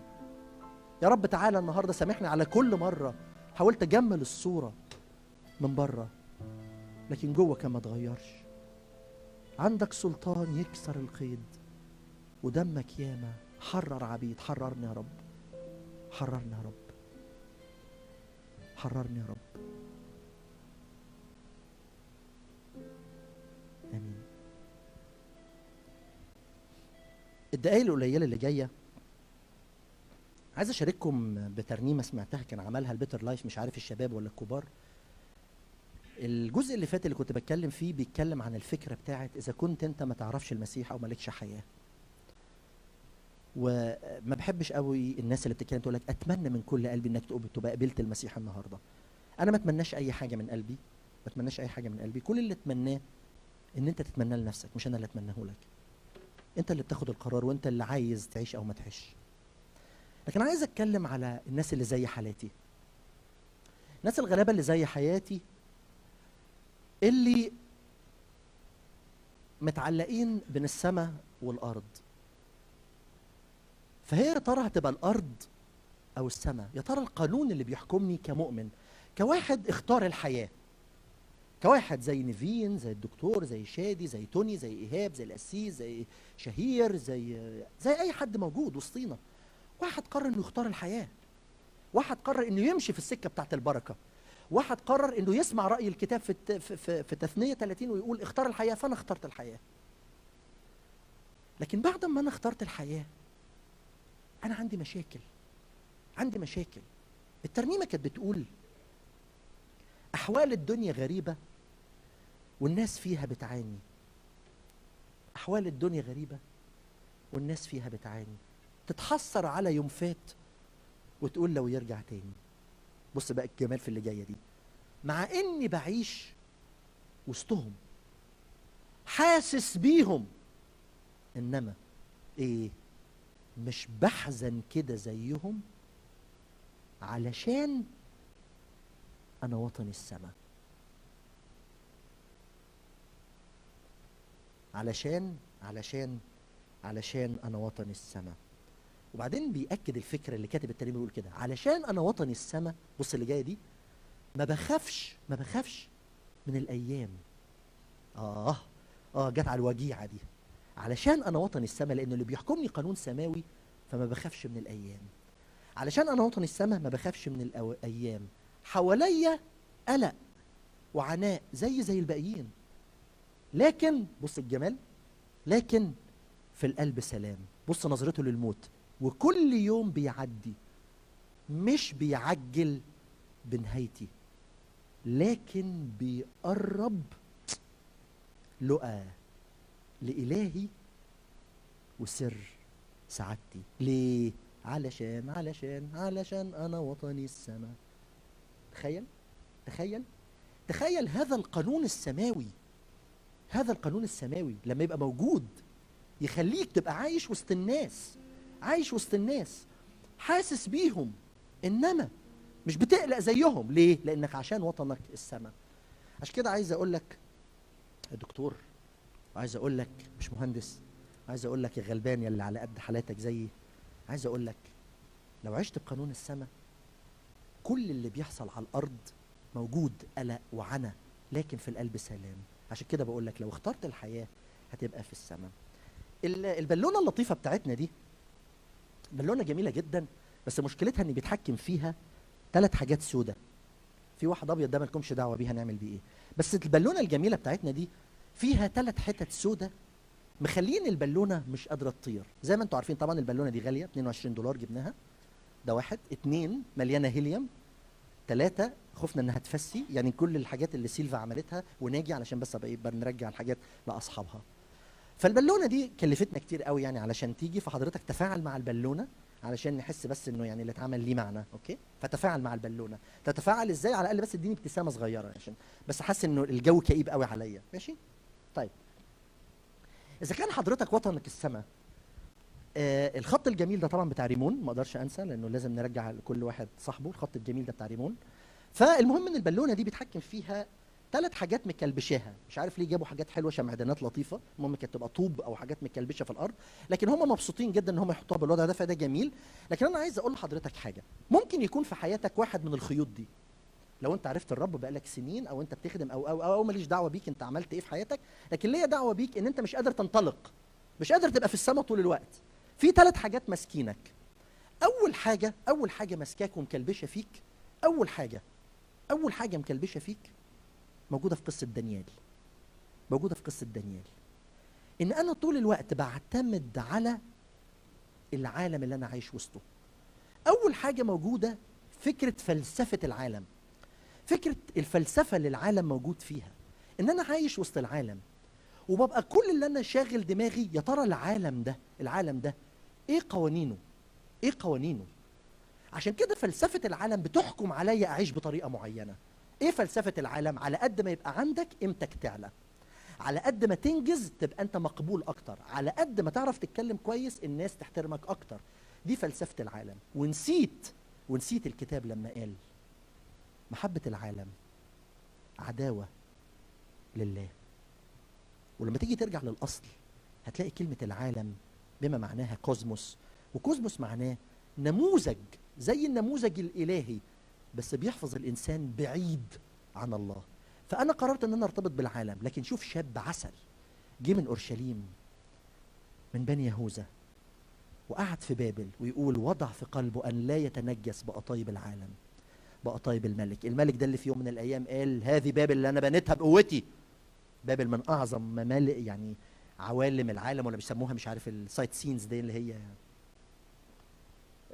الحاجات العالميه دي اللي هم بيقولوا ايه في بيقولوا عليه ايه؟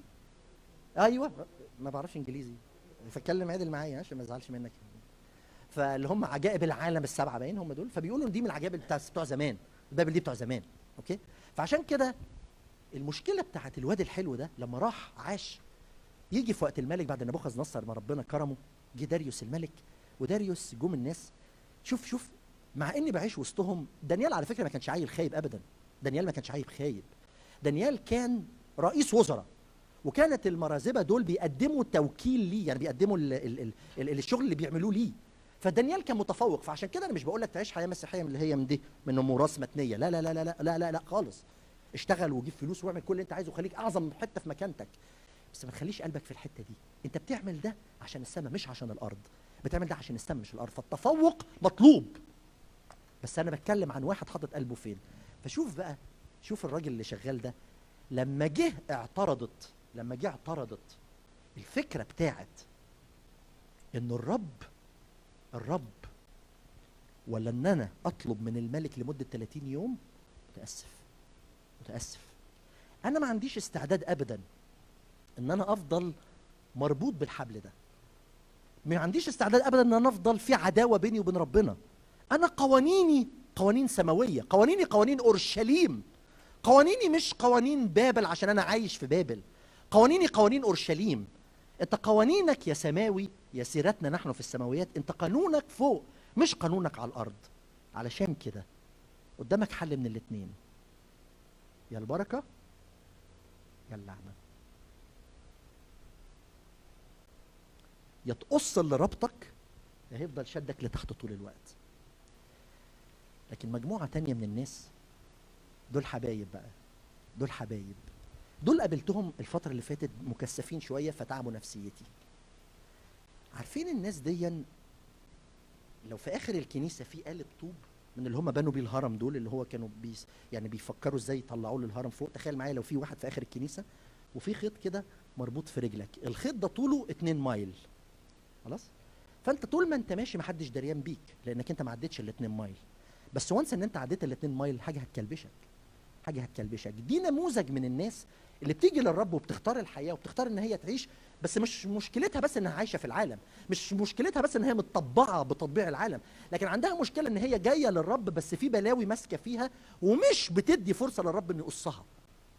الناس دي اللي هي جايه تقول لك ايه؟ ابويا عمل فيا، امي عملت فيا، الدنيا عملت فيا، انا اتظلمت، انا اتبهدلت، انا محدش وقف معايا. ايوه بس انت نسيت ان حضرتك لما بتيجي للرب انت بتيجي للرب وبيجي ينظف كل ده. لا هو بس جه انا قابلت العمل على الصليب، لكن انا اللي جوايا الهم.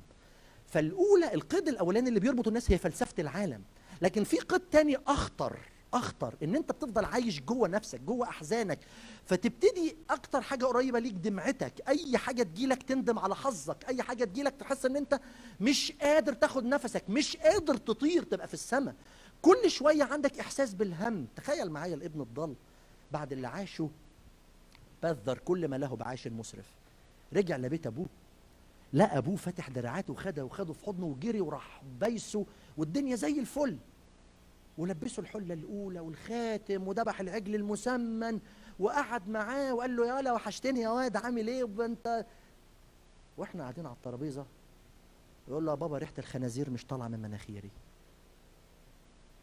يقول له يالا انت قاعد على السفره معايا احنا بناكل سوا، يقول له يا بابا اصله كان بيضربني، يقول له حبيبي انت دلوقتي خلاص في مكان تاني، انت دلوقتي بقى سيرتك مش في الارض، انت مش في الارض انت في السماء، انت قاعد معايا على الترابيزه، انت في البيت، انت بابا الجلابيه، انا جبت الجلابيه معايا على فكره عشان تفكرني بالوقت اللي انا كنت عايش فيه هناك، انت مش في الحته دي، الاشياء العتيقه قد مضت وهذا الكل قد صار جديدا، في حياه تانيه، في فكره تانيه، في مملكه تانيه، في كينونه تانيه. علشان كده علشان كده ما تقعدش تتبكبك على الماضي، ما تقعدش تقول ده عملوا فيا كده وتفضل عايش طول الوقت حاسس بالشفقه على نفسك بان انت اللي اتبهدلت وانت اللي اتهنت وانت اللي عملت، وتدي لنفسك بقى اسمع ما هي دي المصيبه، وتدي لنفسك الاحقيه ان انت تبقى في الارض ونفسيتك في الارض بسبب اللي حصل فيك من قبل ما تعرف المسيح. لما بتيجي للمسيح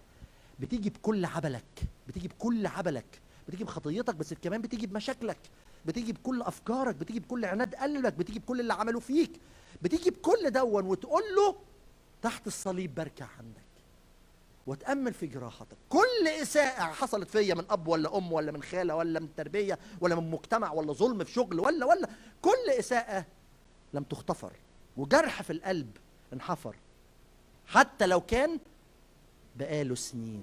ايماني هو ده، هو ده ايماني فيك انت يا معين.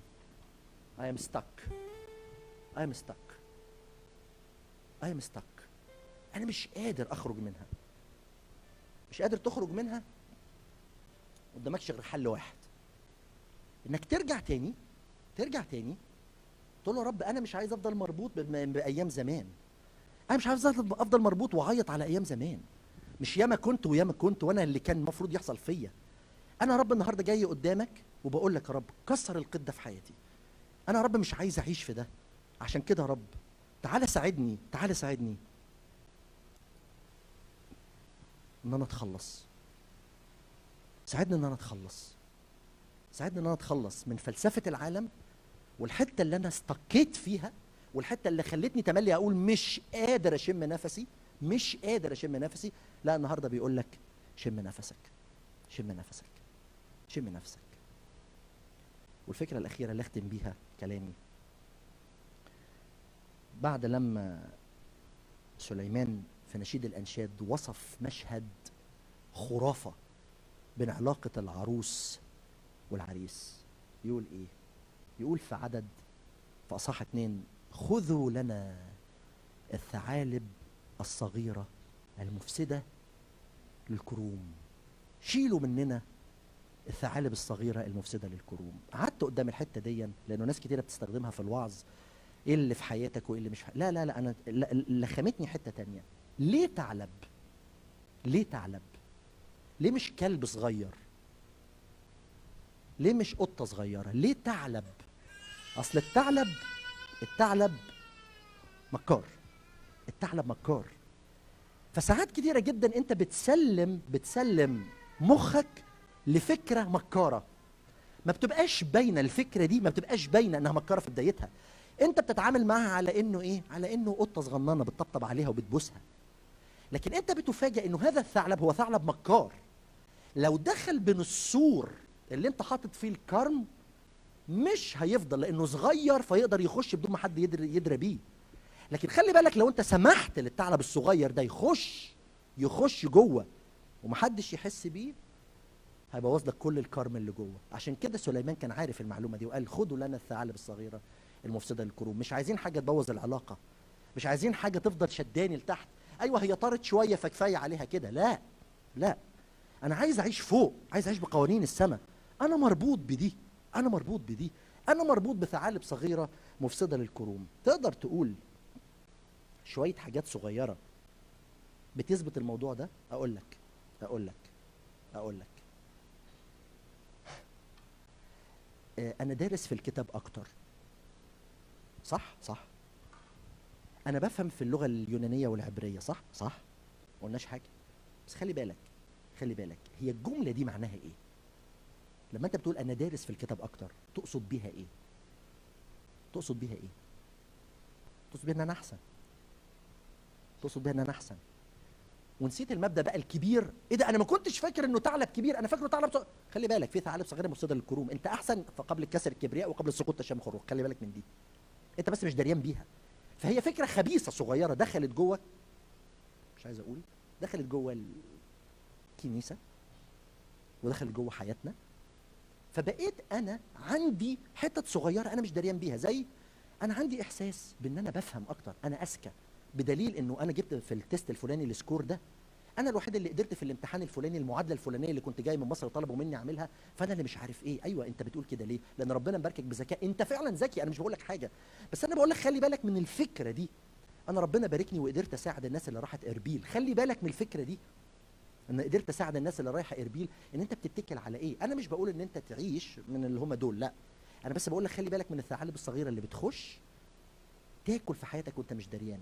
تكتشف ان انت مش قادر تطير بسبب ان انا بفهم احسن، ان انا دارس اكتر، ان دول جسديين. ده بنسميه كبرياء روحي مقنن. يعني ايه كبرياء روحي مقنن؟ يعني انت بتبقى جاي، يا رب احنا جايين لك النهارده بكل ما عندنا واحنا ما معناش حاجه، يا رب باركنا. هي مش كده، هي مش كده، يا انت تبقى في السماء تبقى في الارض. فخلي بالك من الثعالب الصغيره المفسده للكروم. الكتاب المقدس في يعقوب واحد قال كده، قال كل واحد يجرب إذا انخدع من شهوته، إذا خلى الثعلب الصغير ده يخش. لأن خلي بالك الشهوة دي لو حملت هتولد، ولو ولدت تولد خطية، وإذا الخطية كملت هينتج عنها موت. ايوه بس انا دي كانت في الاول شهوه. ايوه ما خلي بالك، هي الشهوه بتولد بتبقى خطيه، والخطيه اذا كملت هتأدي للموت. فعشان كده اخر قصه اختم بيها كلامي، صديق ليا في البيزنس مشارك صديق تاني، فهذا الصديق التاني بيبعت له كل يوم الصبح ربنا يبارك يومك، ان شاء الله يبقى يوم مقبول عند الرب. شايفين مستوى الكلام؟ عارفين انتوا الناس اللي هي بتبعت مسجات من النوعيه دي، يوم مبارك، الستايل ده من الكلام. فحصل في يوم من الايام انه هذا الشخص راح عند الهول سيل اللي بيبيع المنتج اللي هم بيوزعوه، وقال للراجل انا عايز ازود الراوت بتاعي، يعني عايز اعمل الراوت بتاعي اخليه فيه اخد كاستمرز اكتر. وبعد كده الراجل ما ردش عليه لمده سنه، فقابله بعديها في محطه بنزين بيقول له انا كنت كلمتك من سنه وحصل كذا كذا. قال له اصل بصراحه بصراحه صديقك التاني قال لي ما ساعدكش، فانا كل اللي بساله هو فين صباح مبارك دي؟ هو فين ربنا يخلي يومك مبارك؟ هو فين فين ربنا يبارك حياتك؟ فين الكلام اللي انت كنت بتكتبه في المسجات؟ راح فين؟ راح فين؟ عارف راح فين؟ انا متشعلق بين السماء والارض، انا حافظ كلام بردده، لكن فعليا انا انا مربوط بفلسفه العالم، واستقيت في حته مش قادر اطلع منها، وفي النهايه في ثعالب صغيره مفسده للكروم في حياتي. ما قدامكش غير حل واحد في الثعالب الصغيره، ان انت تبقى بتقول له من الخطايا المستتره ابرئني، اختبرني يا الله واعرف قلبي، اللي كان بيرنم يسري بيها، واعرف افكاري، انظر ان كان في طريق باطل اهديني طريق ابدي. في الوقت ده بس، في الوقت ده بس هتقدر تبقى في السماء. في الوقت ده بس هتبقى، طبعا ممكن حد يتفلسف يقول لي اه ده كده مربوط بالارض، لا ده في حاجه، ده ده كده مش مربوط بالارض، بس كده مقصود بيه ان احنا نعرف نجيبها بعد كده عشان العيال بعد مدارس الاحد ما يموتوش بعض. فده كده مش مربوط بالارض، عشان كده البالونه دي البالونه دي بتمثل كل واحد فينا. خلي بالك، يا اما انت هتعيش بقوانين الارض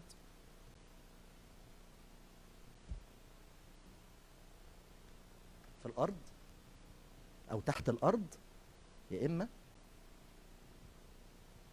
هتبقى من الناس دي. وغالبا كل واحد من حضراتكم شاف على الاقل واحد من الناس دي، غالبا شاف حد من الناس دي ما استبقش في حته وما اهتمش بقوانين العالم وعاش محبه لله مش عداوه لله، وفي نفس الوقت واعي لنفسه قوي من الثعالب الصغيره المفسده للكروم. خلينا نقضي وقت نصلي فيه مع بعض ونختم بترنيمه.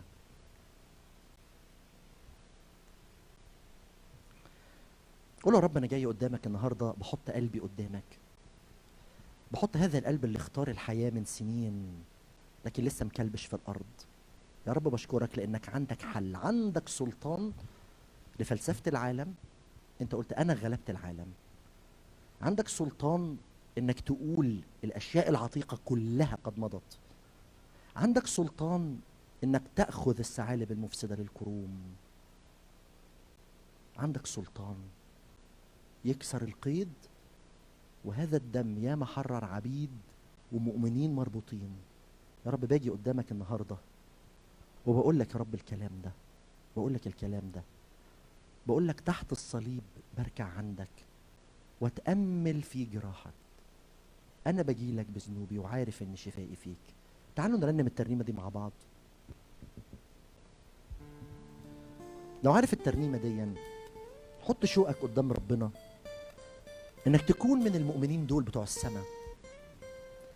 اذا كنت اختبرت الحياه النهارده فقول له يا رب عايز اكون من النوعيه دي اللي بتطير فوق، مش عايز يا رب اكون مكبل في الارض. يا رب انا جاي لك النهارده بكل ما فيا من قيود ربطاني، من خطايا في حياتي، من احساس بالشفقه على نفسي، من احساس بان انا استكيت ومش قادر اطلع منها، باحساسي بان في حاجات بتاكل في حياتي وبترعى في حياتي، بكل فلسفه عالم جوايا عشت بيها سنين. جاي قدامك يا رب وبقول لك الكلام ده، اديني يا رب النهارده اكون بشوف المشهد بتاع الصليب دون.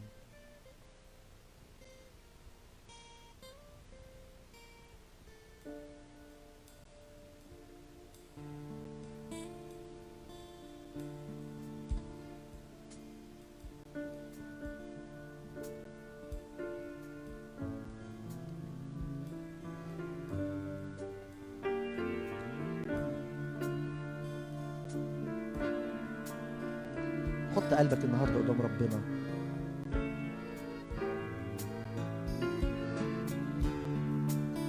تحت الصليب بركع عنك واتأمل فيك راحتك، أنا دليلك بجروحي وعارف إن شفائي فيك. حتى لو كان حتى لو كان الرب صبي الكل مريض يا رب، لو كان الكل مريض أنا باجيلك بجروحي وعارف إن شفائي فيك، بجلدتك شوفي بجلدتك شوفي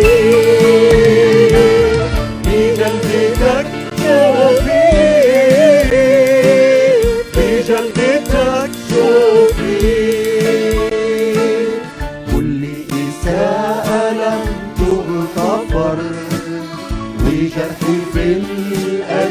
اتحضر، حتى لو كان بقاله سنين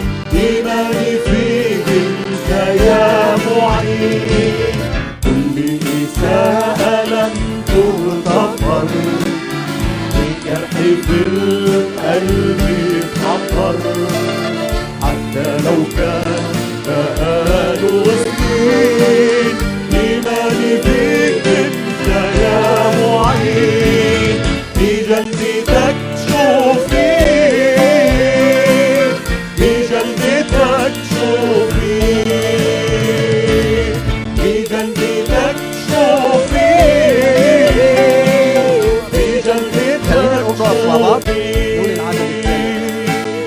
برفع المجد الاسم في صليبك، قوة شفاك قوة تحرير قوة تبرير قوة فرح وسلام وعزاء. برفع المجد الاسم في صليبك، قوة شفاك قوة تحرير قوة تجرير قوة فرح وسلام وعزاء. بجلدتك شوفيه بجلدتك شوفيه بجلدتك شوفيه